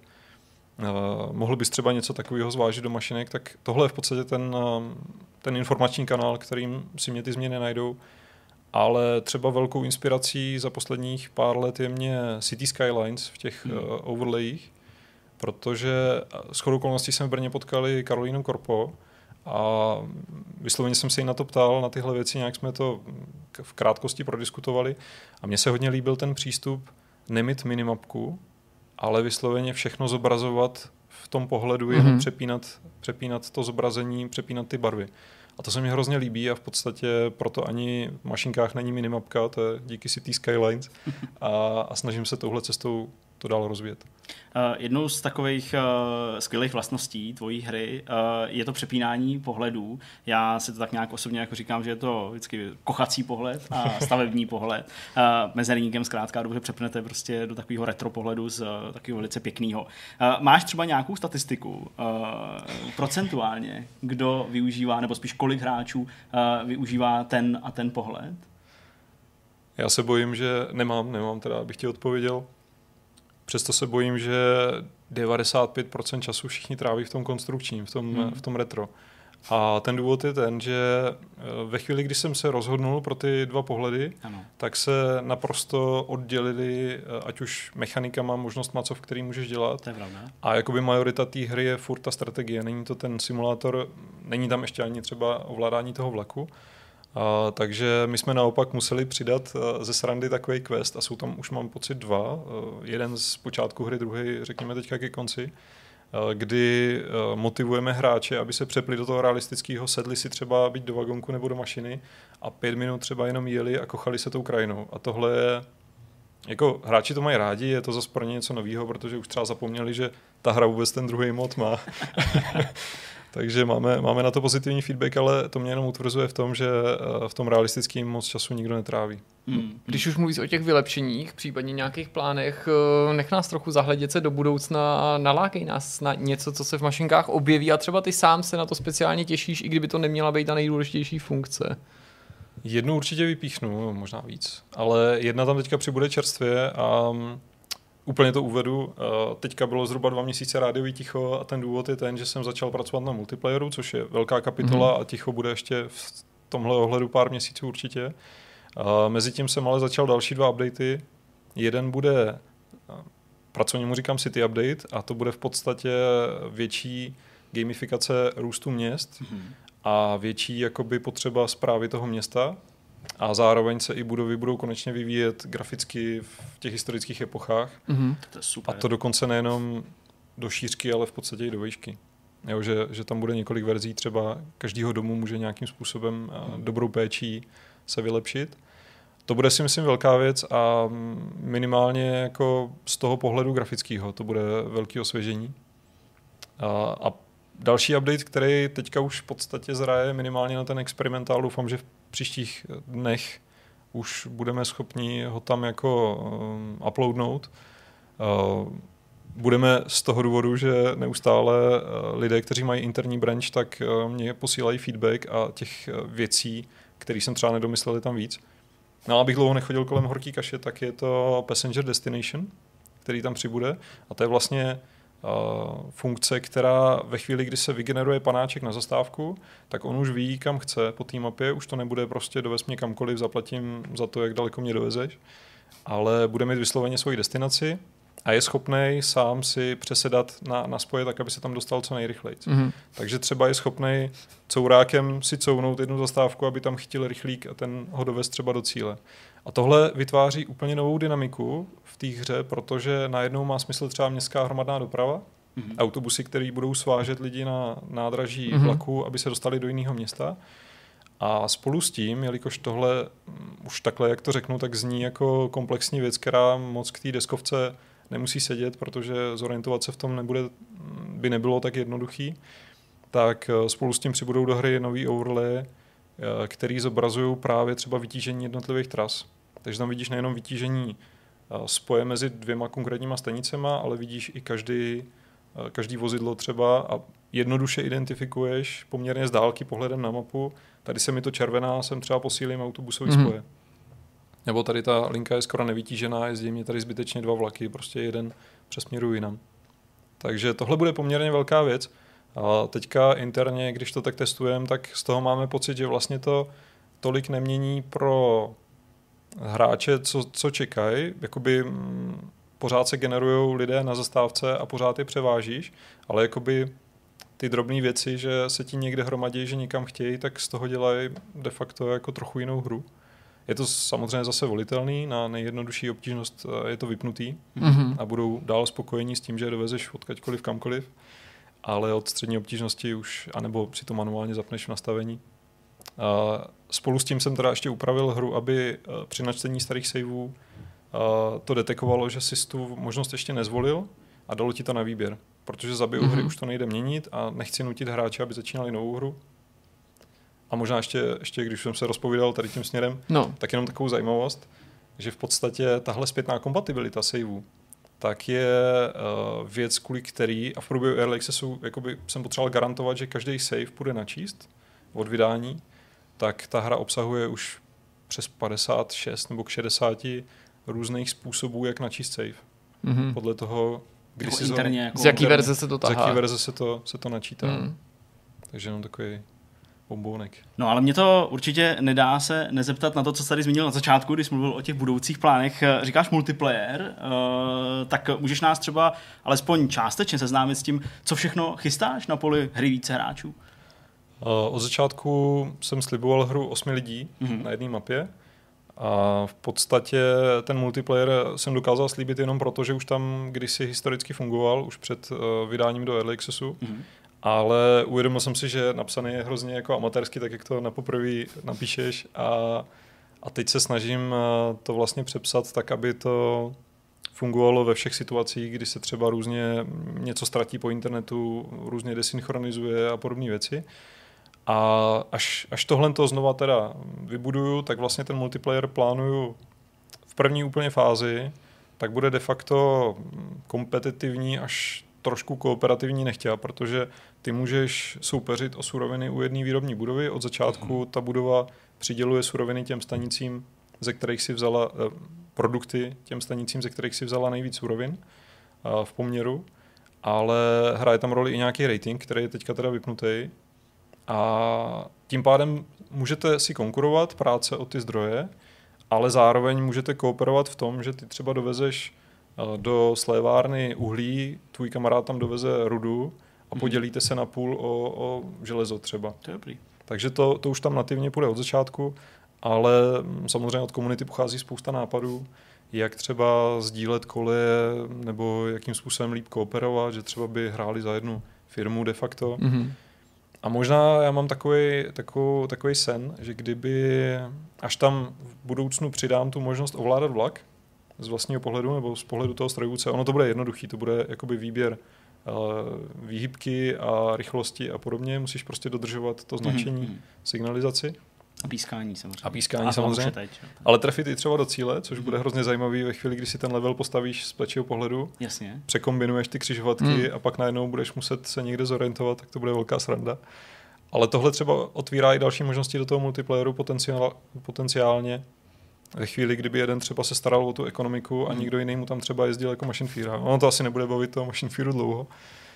Ale třeba takovéhle možnosti mě taky lákají. Hmm. Ty mluvíš o tom, jak ti komunita pomáhá tu hru vylepšit nebo tě minimálně nasměrovat stran nejrůznějších funkcí. Stane se naopak někdy, že přijdeš s funkcí či novinkou, kterou komunita odmítne? Ty si třeba mluvil tedy o tom, že mm, například eh, ty poslední věci můžou být volitelné a můžeš si vybrat, jestli, dejme tomu, ty cílové destinace budeš využívat nebo ne. Ale stalo se ti, že jsi s nějakým updatem narazil a pak si třeba revidoval úplně ten plán? Stalo, minimálně si vzpomínám, já jsem předělával pár měsíců naspět UIčko a změnil jsem ikonky a to je, to je věc, která doteď rozděluje i mě tak trošku vnitřně, protože eh, ty nové ikonky mají schopnost se třeba filtrovat. Ve chvíli, kdy ty najedeš myškou na nějaký průmysl a chvíli počkáš, tak zmizejí všechny ikonky a objeví se jenom, jakoby, který budovy mu dodávají a který budovy očekávají produkty mm.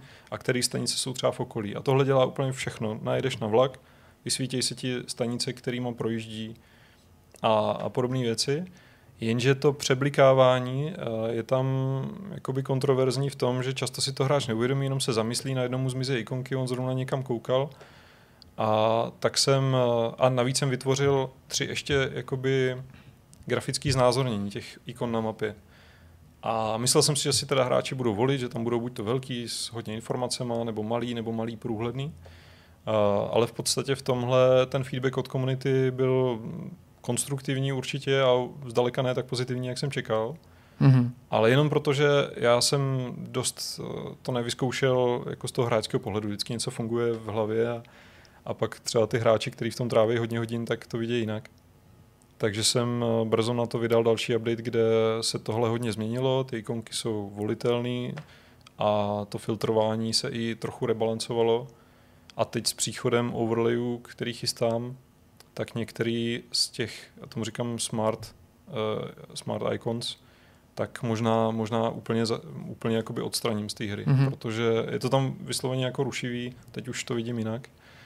Takže třeba tohle je příklad. Je to jsem... mimochodem těžký obětovat takovouhle věc, protože to určitě stojí spoustu hodin to vyvinout a pak teda přijde ten, ta srážka s tou realitou potenciální, nechtěná a, a krom toho teda, že je to odmítnutý, tak ty musíš vážit teda to, že to, co si vytvořil, je možná lepší zahodit, ale ten čas pak nakonec je ztracený. Je to tak a naprosto s tím člověk jako počítá. Já zase mám takový přístup, že třeba když vymyslím něco, co v mé hlavě funguje perfektně a hráči třeba řeknou, že to je úplně, ale úplně špatně, tak eh, já se nesnažím jim to vysvětlit, nebo nejsem ještě absurdum naštvaný na toho hráče, že to třeba nepochopil, že přece ta věc je strašně úžasná ale spíš si říkám, že jsem udělal chybu v tom třeba, jak mu to komunikuju, mm-hmm. tu novou věc. A nebo že opravdu třeba nefunguje a jako nestalo se to poprvé, nestalo se to naposledy. Takže jo, ten čas s tím strávím, ale tam mě víc mrzí to, že třeba za nějakou chvíli nebude update, protože tenhle třeba mm, neuzrál tak, abych ho vydal. Mm-hmm. Jo, že, že jakoby teď způsobím to, že teda zase bude trochu sucho, protože tahle věc furt ještě není na vydání takže to mě spíš mrzí víc, než vysloveně ten čas, který bych jakoby mrhal. Mě baví ta cesta, mě jako baví to vyvíjet, takže to, že to třeba nevydám, to je tak nějak očekávaný někdy. Hmm, teď jsme malinko vypálil rybník tím, že sám jsem se chtěl ptát, když jsme takhle jako zabrousili do určitého střetu s realitou, nutnosti něco předělávat, jestli za tu dobu toho vývoje uh, přišla nějaká chvíle, kdyby ne, že bys s tím chtěl seknout, to asi ne, ale prostě řekl si jako, ježíš, už to dělám prostě x let, tak bych měl něco jiného. Jo, jestli jako přichází takovýhle chvíle, říkáš, že to baví, takže asi spíš ne, ale přesto by mě to zajímalo. Je pravda, že já jsem si musel vybudovat triky sám na sebe, Aha. takový, takový švindly, aby mě ten vývoj bavil dál. A je to, je to asi takový jakoby nějaký rituál, který si každý vývojář musí, musí vytvořit, jinak uh, brzo vyhoří. Mm-hmm. A u mě je to třeba to, že ve chvíli, kdy vzniká ta hra takhle jako v málo lidech, nebo de facto já tam dělám jako drtivou většinu, pak třeba Pavel Navrátil mi pomáhá s těma skriptama a pár externích grafiků, třeba občas využiju zvukaře a občas nějaká hudba, ale jako by tu majoritu, včetně třeba velké části grafiky, tak si dělám sám tak je to vlastně strašně osvěžující, protože ve chvíli, kdy třeba už, už vím, že dneska se třeba nedokážu soustředit na to programování, dneska hmm. mám trochu jako, jako prázdnou hlavu, tak uh, třeba otevřu Maxco Photoshop a začnu dělat tu grafiku. Hmm. A nebo třeba další trik, který se mě hrozně vyplatil, tak je, že ve chvíli, kdy ráno stanu a říkám si jako, ne, už jako dneska fakt nemám chuť prostě programovat, tak si řeknu, tak si to zahraju. Tak si tu hru pustím a za tři minuty, pět minut objevím nějaký bug, který prostě nebo, nebo mě něco napadne. Najednou jsem ve Visual Studio, už, už to jako opravuju a pak si jako za hodinu uvědomím, že vlastně jako pracuju.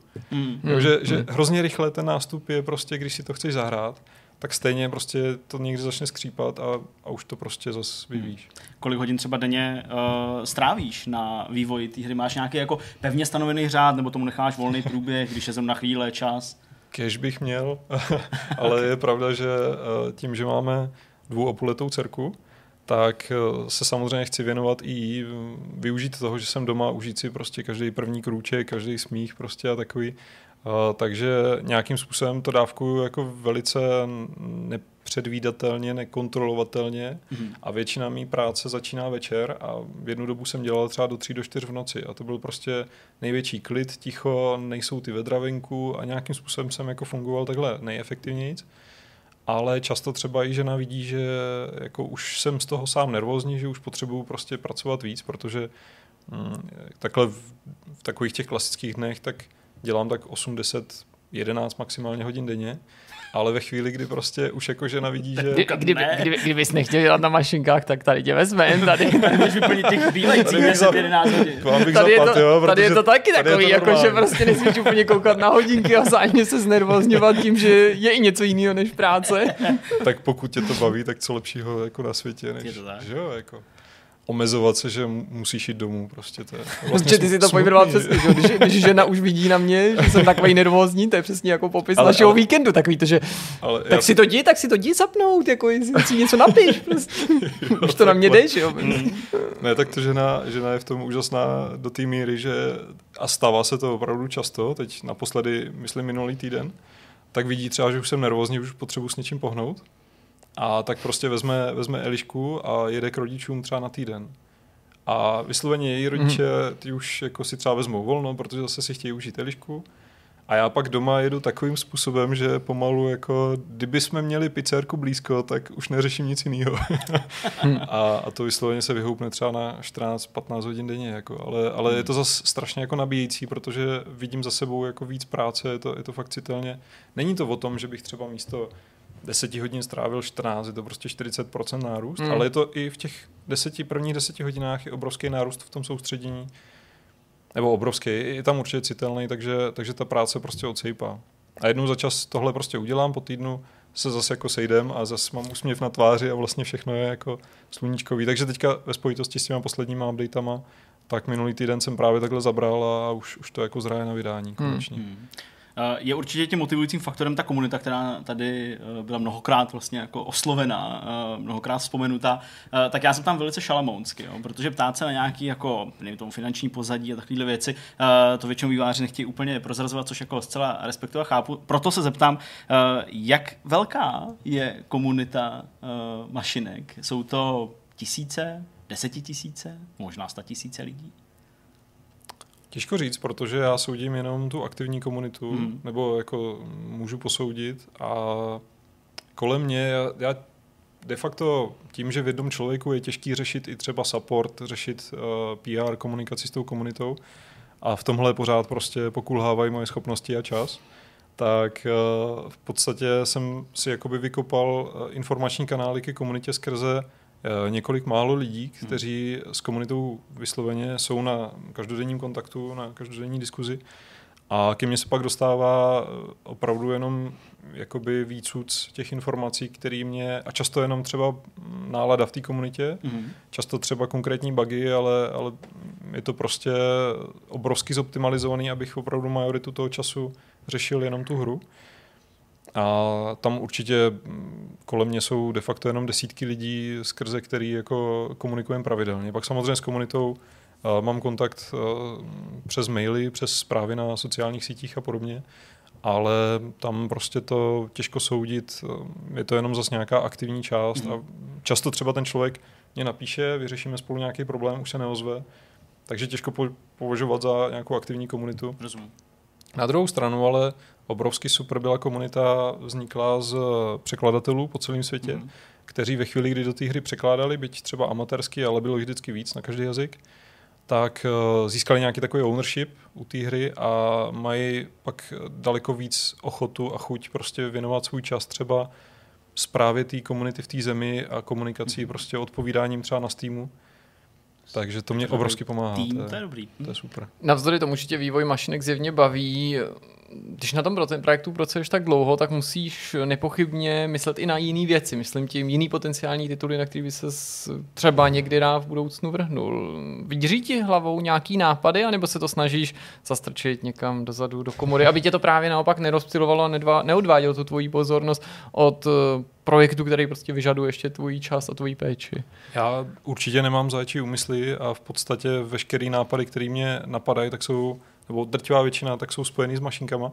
Až jsme si právě s Pavlem vžili takovou, takový interní vtip, že ve chvíli, kdy ten nápad eh, je příliš ambiciozní, šílený a nikdy jsem ho ani nes, neslíbil, nezmínil, tak ho často odkládáme do složky uh, mašinky něco a, a teď jako to číslo se zvětšuje podle toho, jak šílený je to nápad. Jako tak, to, tak mašinky pět, jako to dřív prostě. Hmm.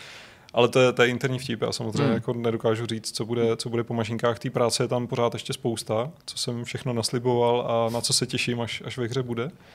A takže teď jenom koukám takhle ku předu v tomhle. V tomhle určitě nemám mm, nápady na jiné hry. Mhm. Máš eh, na druhou stranu v hlavě nějaký odhad, kdy uh, si řekneš vanila je hotová, to znamená, až tam přibude ta sedmá éra, to by to mělo skončit podle těch plánů a Mhm. slibů, který si dával, tak uh, vidíš to na letošní rok, příští rok, 2029? Letošní rok ne, kvůli multiplayeru. To si myslím, že bude Jasně. jakoby z hlediska toho ladění a testování uh, bude spousta času. A příští rok bych určitě chtěl, to už, to už je jako, už to Hmm. začíná být trapný, ale, ale tím, že těch věcí přibylo víc, než jsem nasliboval, ale vidím prostě, že komunita má třeba dobrý nápad, tak uh, mu věnuju nějaký čas. Tak uh, jako těžko se to odhaduje. Já jsem nikdy nebyl asi na tohle dobrý. Mhm. A kdyby to šlo říct, vyjde to, až to bude, což nejde, protože už ta hra je živá, už je mezi lidma, už, už taky jako eh, se nemůžu pouštět do moc šílených věcí, protože by to zase trvalo dlouho a hráči by mezi tím odešli. Takže, takže jako tohle je těžko odhadovat, no, ale jak říkáš, multiplayer 7 epocha budou asi největší uh, úkoly a pak letecká doprava, která zas se mi dokázala slíbit jenom proto, že už tam fungovala. Mhm. A tady byl hlavně problém v uh, obsahu, v uh, modelech těch, uh, těch letadel a podobně, který už jsou jakoby low risk, takže už jsem to slíbil a teď jde o to tam ty asety jako dostat a odladit tu, ty mechaniky. No a, a to ovládání vlaků z pohledu toho strojvůdce, což, což je jakoby drobnost, už tam taky nějakým způsobem byla. A to bude tak z těch největších témat asi všechno. Mhm. Je výzvou ten kontinuální vývoj z pohledu nějakého setrvalého financování nebo udržení toho financování, protože si dokážu představit, že se objeví hry v early accessu, které vystřelí, jsou populární, ale z nějakého důvodu se prodávají třeba jenom na začátku výrozně a pak si k ním někteří lidé dál nachází cestu, ale třeba už to eh, nemusí být tak rentabilní, aby tě to dokázalo udržet, uživit tě to v dalších letech. Tohle naštěstí pro tebe není problém, nebo jaká je ta situace? Nemyslím, že bys měl zacházet do konkrétních čísel, ale spíš jako je ten zájem o mašinky setrvalý, že si nachází pořád nový publikum?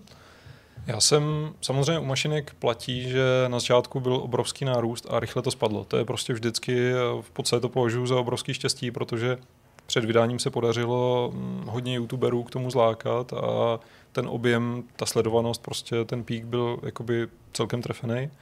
Ale pak to samozřejmě rychle opadlo a já jsem se jednou bavil eh, na jedné konferenci s Vláďou Chvátilem a ten mě, ten mě řekl krásnou věc, že nezáleží na tom, jak se to prodává po vydání, ale jak tlustý to má ocas.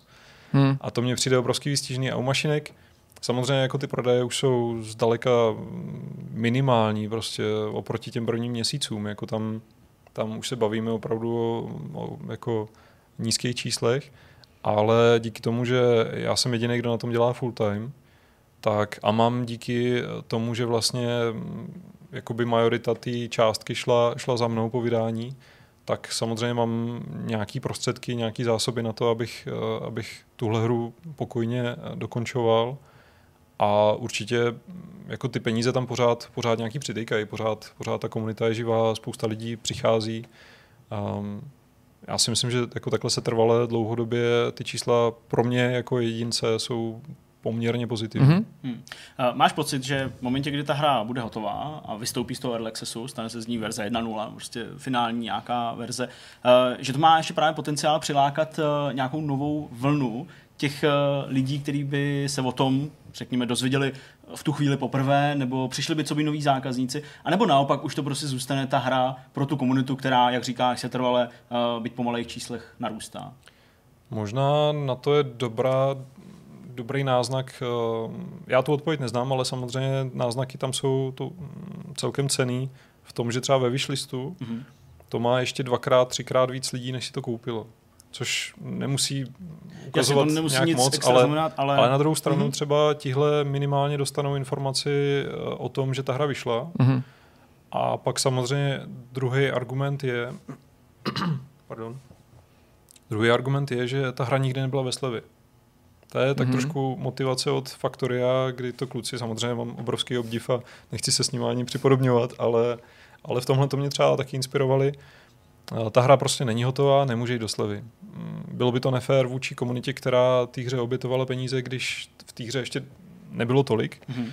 Takže uh, slevy po vydání třeba nějaký, po nějakých dalších měsících můžou nastat, ale samozřejmě zároveň s tím i vydáním eh, trochu stoupne cena. Mm-hmm. To, mhm. už, to už mám v plánu. Nebude to o moc, ale přeci jenom, uh, jakmile ta hra bude hotová, tak, tak ta cenovka bude trošku jiná. No a uvidíme. Každá sleva je dvousečná zbraň, která ti zhorší hodnocení, ale přeláká zase spoustu nových lidí. Je to tak. Takže můžeme se tady pak někdy setkat a říct si třeba tvrdý čísla, ale teď, teď jsou to odhady. Jestli nemáš Zdeňku nějakou otázku na závěr, tak bych se možná zeptal tebe, eh, Honzo, jestli máš něco, co by si chtěl doplnit, dodat, vzkázat našim divákům. Hmm, možná dělejte věci, které vás baví, protože to je jediný způsob, jak je dělat nejlíp. Tak eh, to je úplně krásný Pěkné závěr. kredo na závěr. Eh, hezky jsme přetekli, eh, kam si k filozofickým úvahám. Honzo, ještě jednou moc díky za tvůj čas, že jsi na nás vyšetřil i vzhledem k okolnostem, jako je rodina, dcerka a vývoj, tak říká one-man záležitosti. A budeme ti držet palce, ať se ti to všechno vydaří a pevně doufám, že až třeba se bude blížit to vydání nebo vyjde nějaký větší update, že se tady třeba znova uvidíme a popovídáme se o mašinkách znova. Díky moc. Jo, taky děkuji kluci, ať se vám daří a budu se těšit. Děkujeme. No a teď už nás čeká čeká jenom závěr tohohle vidcastu. Tak jsme na konci, jsme v myšmaši. Tak pánové, eh, co jste zažili za uplynulý týden, eh, čím obohatíte naše diváky? Doporučeníčko, zážitky? Prakticky ničím, ale včera jsem udělal... Pardon, diváci. Není to bohužel doporučení, je to takový jako odvážný krok. Já jsem si teďka z nějakého důvodu na Twitteru vyskočila zpráva o tom, uh, co je novýho Falloutu 76. Yeah. A já jsem si řekl, tak já se na to znovu podívám po okay. releaseu. Takže se vlastně včera ten 55 gigový update. Stalo to asi 60 GB. Jako včera byl asi 50 gigový update. To já jsem z toho očividně někdy brzo ráno, než nebylo jenom 14, jako dojíždělo. Ale že přidávali sezóny, spoustu obsahu, spoustu jako nových no. feature a, a takových věcí. Já jsem říkal, tak to asi zkusím. Uh, hrál jsem dvě hoďky. Uh, ano, feature tam pořád jako mnohem víc. Sezóny tomu jako dávají aspoň něco.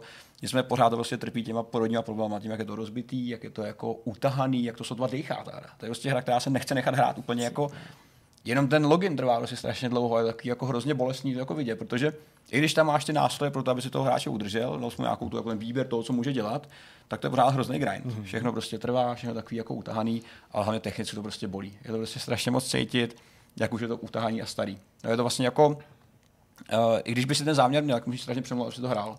Byť už tam teda ten content jako já, ty sezóny jsou jako fajn, uh, mm-hmm. ale jako pokud se musíš teďka přemlouvat, aby si něco hrál a mezi to 8K spadne, ta hra sotva funguje, sotva běží, tak si říkáš sakra, Čekal jsem jako trošku jiného. NPCčka tam jsou, už je to jako zase o něco jiný, je taky jako něco navíc, je to trošku jako pěknější, ale bohužel uh, teďka se mi zdá, že spíš jako už se drží toho slibu, který, který dodali, uh, že už to ani není jako otázka financí, protože na tom se mi nezdá, že by vydělávali peníze. Mm-hmm ale možná se mýlím, možná prostě takový ta, jako, že už, je tam, už tam vzniká taková ta izolovaná komunita, to, to jádro, to tvrdý jádro, který třeba za ty peníze vysloveně jako dává za ty mikrotransakce a podobně. Nevím, nedokážu říct.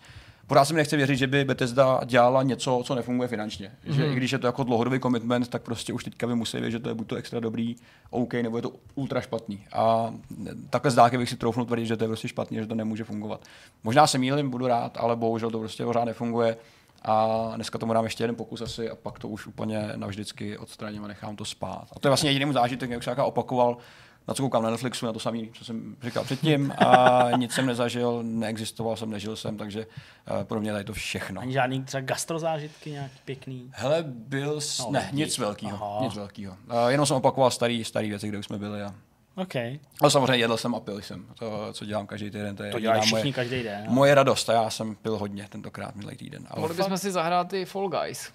Jo, bychom si to je pravda. Psal včera. To je pravda, ta stálo ulítlost za taká, úvahu. to- to- to no, stojí. To Mhm. bychom měli vyzkoušet a třeba se pak podělit i o nějaký společný Třeba jo. dojmy. To Tak si jo, to tak říkám. Ale klidně můžeš Jirko pokračovat, protože já jako tuším, že tam dneska bude nějaký povídání o Fall Guys, nebude? Ne, ne, ne, nebudu Ne. mluvit o Fall Guys, ačkoliv jsem se teda pochlubil pro vás v minulém týdnu s, se svým prvním vítězstvím, který jsem díky těm pokročilým funkcím stávajících konzolí mohl zpětně zaznamenat. Takový to nechat si nahrát to, co se stalo. Jak jsem předpokládal, Fall Guys zaujali velmi Magdalenu, takže to bylo příjemný. Ale já chci mluvit o něčem jiném a to se Magdaleny taky týká, protože my s Magdalenou hrajeme nový Pokémony. Mm-hmm. Ten díl vás možná překvapí, možná ho neznáte, možná byste ho měli vyzkoušet, zejména pokud máte děti, jmenuje se to Pokémon Smile. To je načištění zubů. Přesně. To je tam To ta je ta- aplikace, kterou to je ta- představili v tom balíku. To je ta aplikace, která má dětem, já to tady nechám běžet, Já se pamatuju moc dětem dobře. Pomoct zvyknout si na čištění zubů. Aha. Já naštěstí musím říct, že pro nás je to jenom zábava, protože máme to štěstí, že problémy s čištěním zubů jsme nikdy neměli. Jo? Prostě ve 630 letech řešíte takovéhle věci. Pokud jste výrazně mladší než my, tak se vám omlouvám za to, že tady mluvíme o čištění zubů s našimi ratolestmi. A- Takže jsme na Pokémon Smile jsme nenasadili proto, aby jsme Magdalenu přiměli čistit si zuby, protože v tomhle ohledu musím zaklepat, aspoň takhle pomyslně, abych nevytvořil nějaký nepříjemný zvukový efekt v mikrofonu. Je to hodná holčička, tudíž jí nevadí čištění zubů a to je ani relativně dlouhý. Ale s tímhle tímto čištění zubů získalo úplně nový rozměr. A musím Aha. teda říct, že já jsem tu aplikaci podcenil hrubě. No, já jsem se domníval, teda. že to bude taková hloupůstka, že jde spíš o marketing, o propagaci, ale dokážu si živě představit, vzhledem k tomu, jak to fakt Magdalenu chytlo, že to může pomoct v těch rodinách, kde se s Mhm. tím čištěním zubů u dětí potýkají, protože Magdalena to úplně miluje a to do té míry, že když se nám během toho dvouminutového cyklu, i když to můžeš i navýšit nebo snížit v nastavení, ten iPad jednou vybil, tak ona jako nechtěla jít spát, a jako trpělivě zuby. čekala, Trvá se strašně iPad dlouho, než znova se- než nabije se a bylo celý ten cyklus prostě jsme museli opakovat, aby jsme získali toho Pokémona. Je to fakt dobře gamifikovaný, funguje to tak, že ten iPad nebo telefon, co používáš, sleduje to dítě s pomocí front kamery, to dítě samo sebe vidí, zároveň to využívá rozšířenou realitu, takže to dítě má na hlavě nějakou čepičku, Mhm. ta čepička je většinou animovaná, je tvořená nějakým Pokémonem, ty čepice si postupně odymykáš tím hraním, to znamená, že máš šanci, pokud se snažíš a jde ti to, že v každý eh, s každou další hrou můžeš teoreticky vyzkoušet nějakou novou čepici a zatímco čistíš a ta hra ti napovídá, kde a jak máš čistit, je tam nějaká mapička eh, ústní dutiny a těch jako navádě, jak, jak to máš aspoň nakloněný. který místa a Mhm. tak dál, odpočítá tam čas, tak vidíš i jako stylizovaný zuby a tam se objevují nějaký gazy nebo prostě nějaký potvůrky, co tam poskakují. Tím správným čištěním je likviduješ nebo se těch kazů zbavuješ a v nějaký moment se tam objeví Pokémon, který je úplně zašpiněný a ty ho musíš tím čištěním očistit k tomu, aby si ho odemknul nebo aby byl vůbec k dispozici. Když ti vyprší časový limit a tobě se to podaří ho jako očistit, tak následně na něj hodíš ten Pokéball a tím ho získáš do té své sbírky. Mám pocit, že v této aktuální verzi je tam něco přes stovku Pokémonů, To super. možná 150 dokonce, takže Takže ta první třeba Sto generace. to docela dlouho jako jako- vydrží, plus ráno, večer, podle toho, jestli to používáte vždycky. Zároveň ty děti odemykají ještě nad rámec těch čepic, který si teda berou na to čištění uh, samolepky. Ta aplikace pořídí čtyři snímky, náhodně v rámci toho čištění, který ti posléze ukáže. Ty si můžeš vybrat, která fotka se ti líbí nejvíc. To, tu fotku to dítě může dozdobit, může jí vybrat nejrůznější pozadí. Mhm. Mm-hmm. Defaultní pozadí je to, který se pojí k tomu Pokémonovi, který ho si v té dané lokaci eh, odemkl Jo. během toho čištění. Zároveň tam napláskáš ty samolepky, ty máš taky nějaký základní další odemykáš, zase jsou spojený s těma Pokémonama, ale jsou tam nějaký extra. Je tam spousta dalších prvků, které jsou na to nabalený, ale připomínky nejrůznější. Mm-hmm fakt dobře zpracovaný téma. Jako nedělám si iluze, Nintendo určitě není jediný, kdo takovou aplikaci dělá, určitě nebylo první a určitě, nebo z největší pravděpodobností to není ta nejlepší aplikace na trhu, ale funguje to na děti velmi, velmi dobře. Mhm. Super. A vlastně bych docela rád slyšel názor někoho, možná i třeba z našich diváků, ale kohokoliv na internetu, jestli je tu dítě, jehož rodiče válčí s tím čištěním zubů a jestli ta aplikace to změnila k lepšímu, tak jak si myslím, že jo, ale mě se to jako, já jenom to dovozuju, No tak ale je to no, pro mě hůř uh, určit, když jako Magdalena si čistila zuby ráda i předtím, ale teď se teda z toho teda stal večerní rituál. Dneska jsme samozřejmě Pokémona nemohli odemknout, protože v čtvrtek se natáčí dlouho a to Magdalenu nestíhám. Odebrek. Tak, no to ne, to jako tak, no, taková závislost to není, to je naštěstí v pohodě, ale budeme si to muset vynahradit. Mm. A co ty? Uh, no já mám Ty kamo. dvě věci. Uh, jedna taková krátká, ale o to smutnější. Uh, nevím, jestli mě dohnala karma nebo něco takového, ale nedávno to byla Ty vlastně ani nevím Vidíme, jak pořádně. přesně běží Zdeněk a pro nás Ano, přesně, karma, zapnutá, plynová, aha, nebo karma.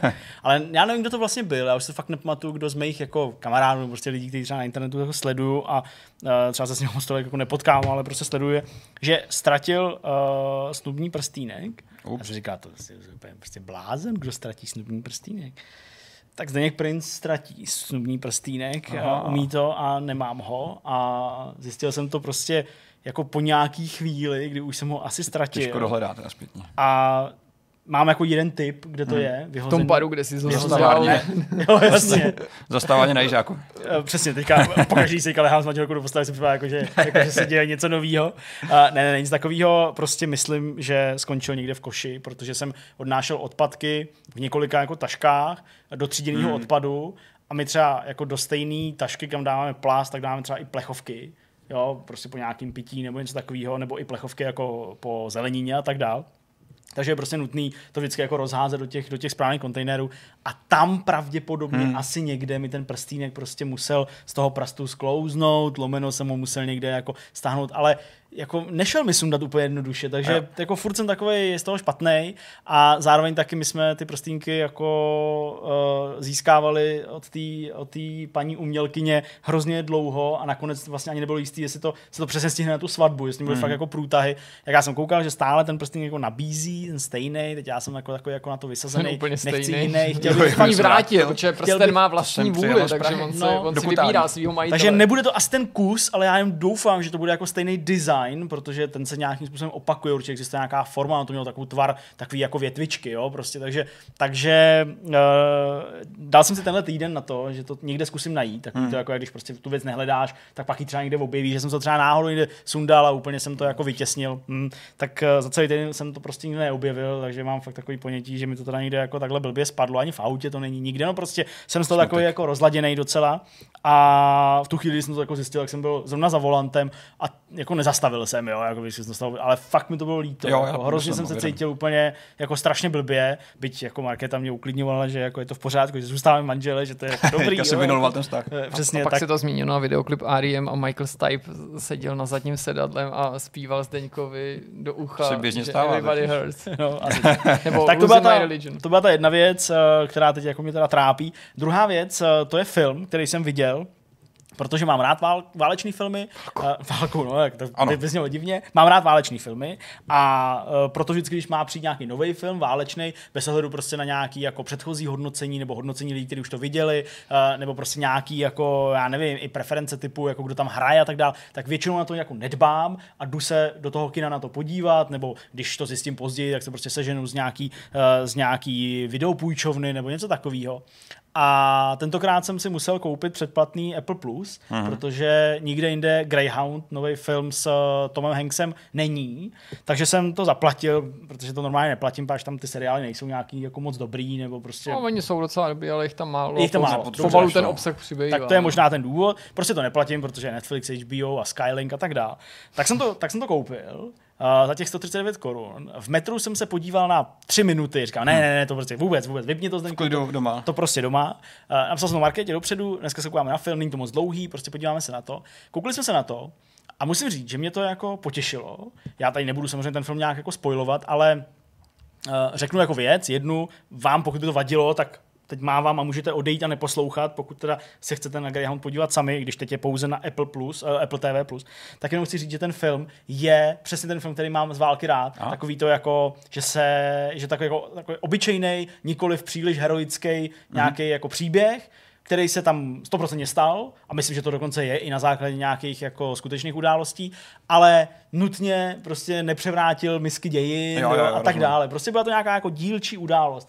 Ale musím říct, že když jsem to dokoukal, tak na konci toho filmu jsem si řekl, že to možná tentokrát bylo až jako příliš obyčejný. Aha. A jako příliš jako, já ne, ne, ne, ne, neemotivní, to určitě ne, jako to bylo napětí prostě po celou dobu toho filmu, ale jako to prostě to je takový válečný film uh, ve stylu uh, filmu Muže země. Takový to, jak jsou v jedné místnosti kromaňonec, jo, v úvozovkách mm-hmm. a baví se tam s těma lidma, takový to konverzační drama. Mm-hmm. Tak prostě tohle, byť se to odehrává na lodi, tak prostě se to odehrává jen na té lodi mm-hmm. a vlastně jako rychle to začne a pak to skončí s nějakými jako fanfárama, kterým jako vůbec nerozumíš a pak je konec. Aha. Jo?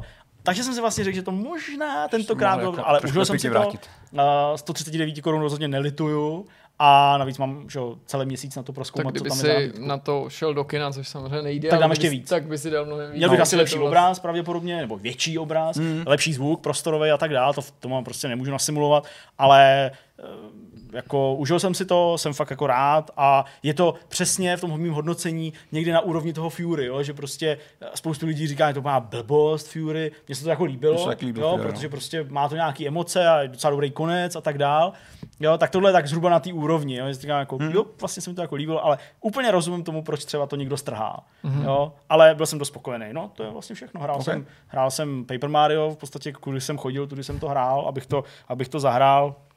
A jinak pak takové ty věci, o kterých se nesmí mluvit, jako Flight Simulator a hodně formule, no, protože to mě fakt baví. Se nabízí. To je všechno. Okay. No tak jsme na Čau. konci. Díky moc krát, že jste se dívali. My jsme to dneska trošičku přetáhli a zdá se, že musíme pospíšit na State of Play trochu víc, než jsme mysleli. Nějaký pauzy a zároveň to bylo docela dost, ale to vás trápit nemusí. Z vašeho pohledu týden teprve začíná, určitě bude nabitý videí, i když eh, možná už vy víte, v jednom ohledu bude specifický, ale na to přijde řada. Mějte se moc hezky. Čau. Ahoj.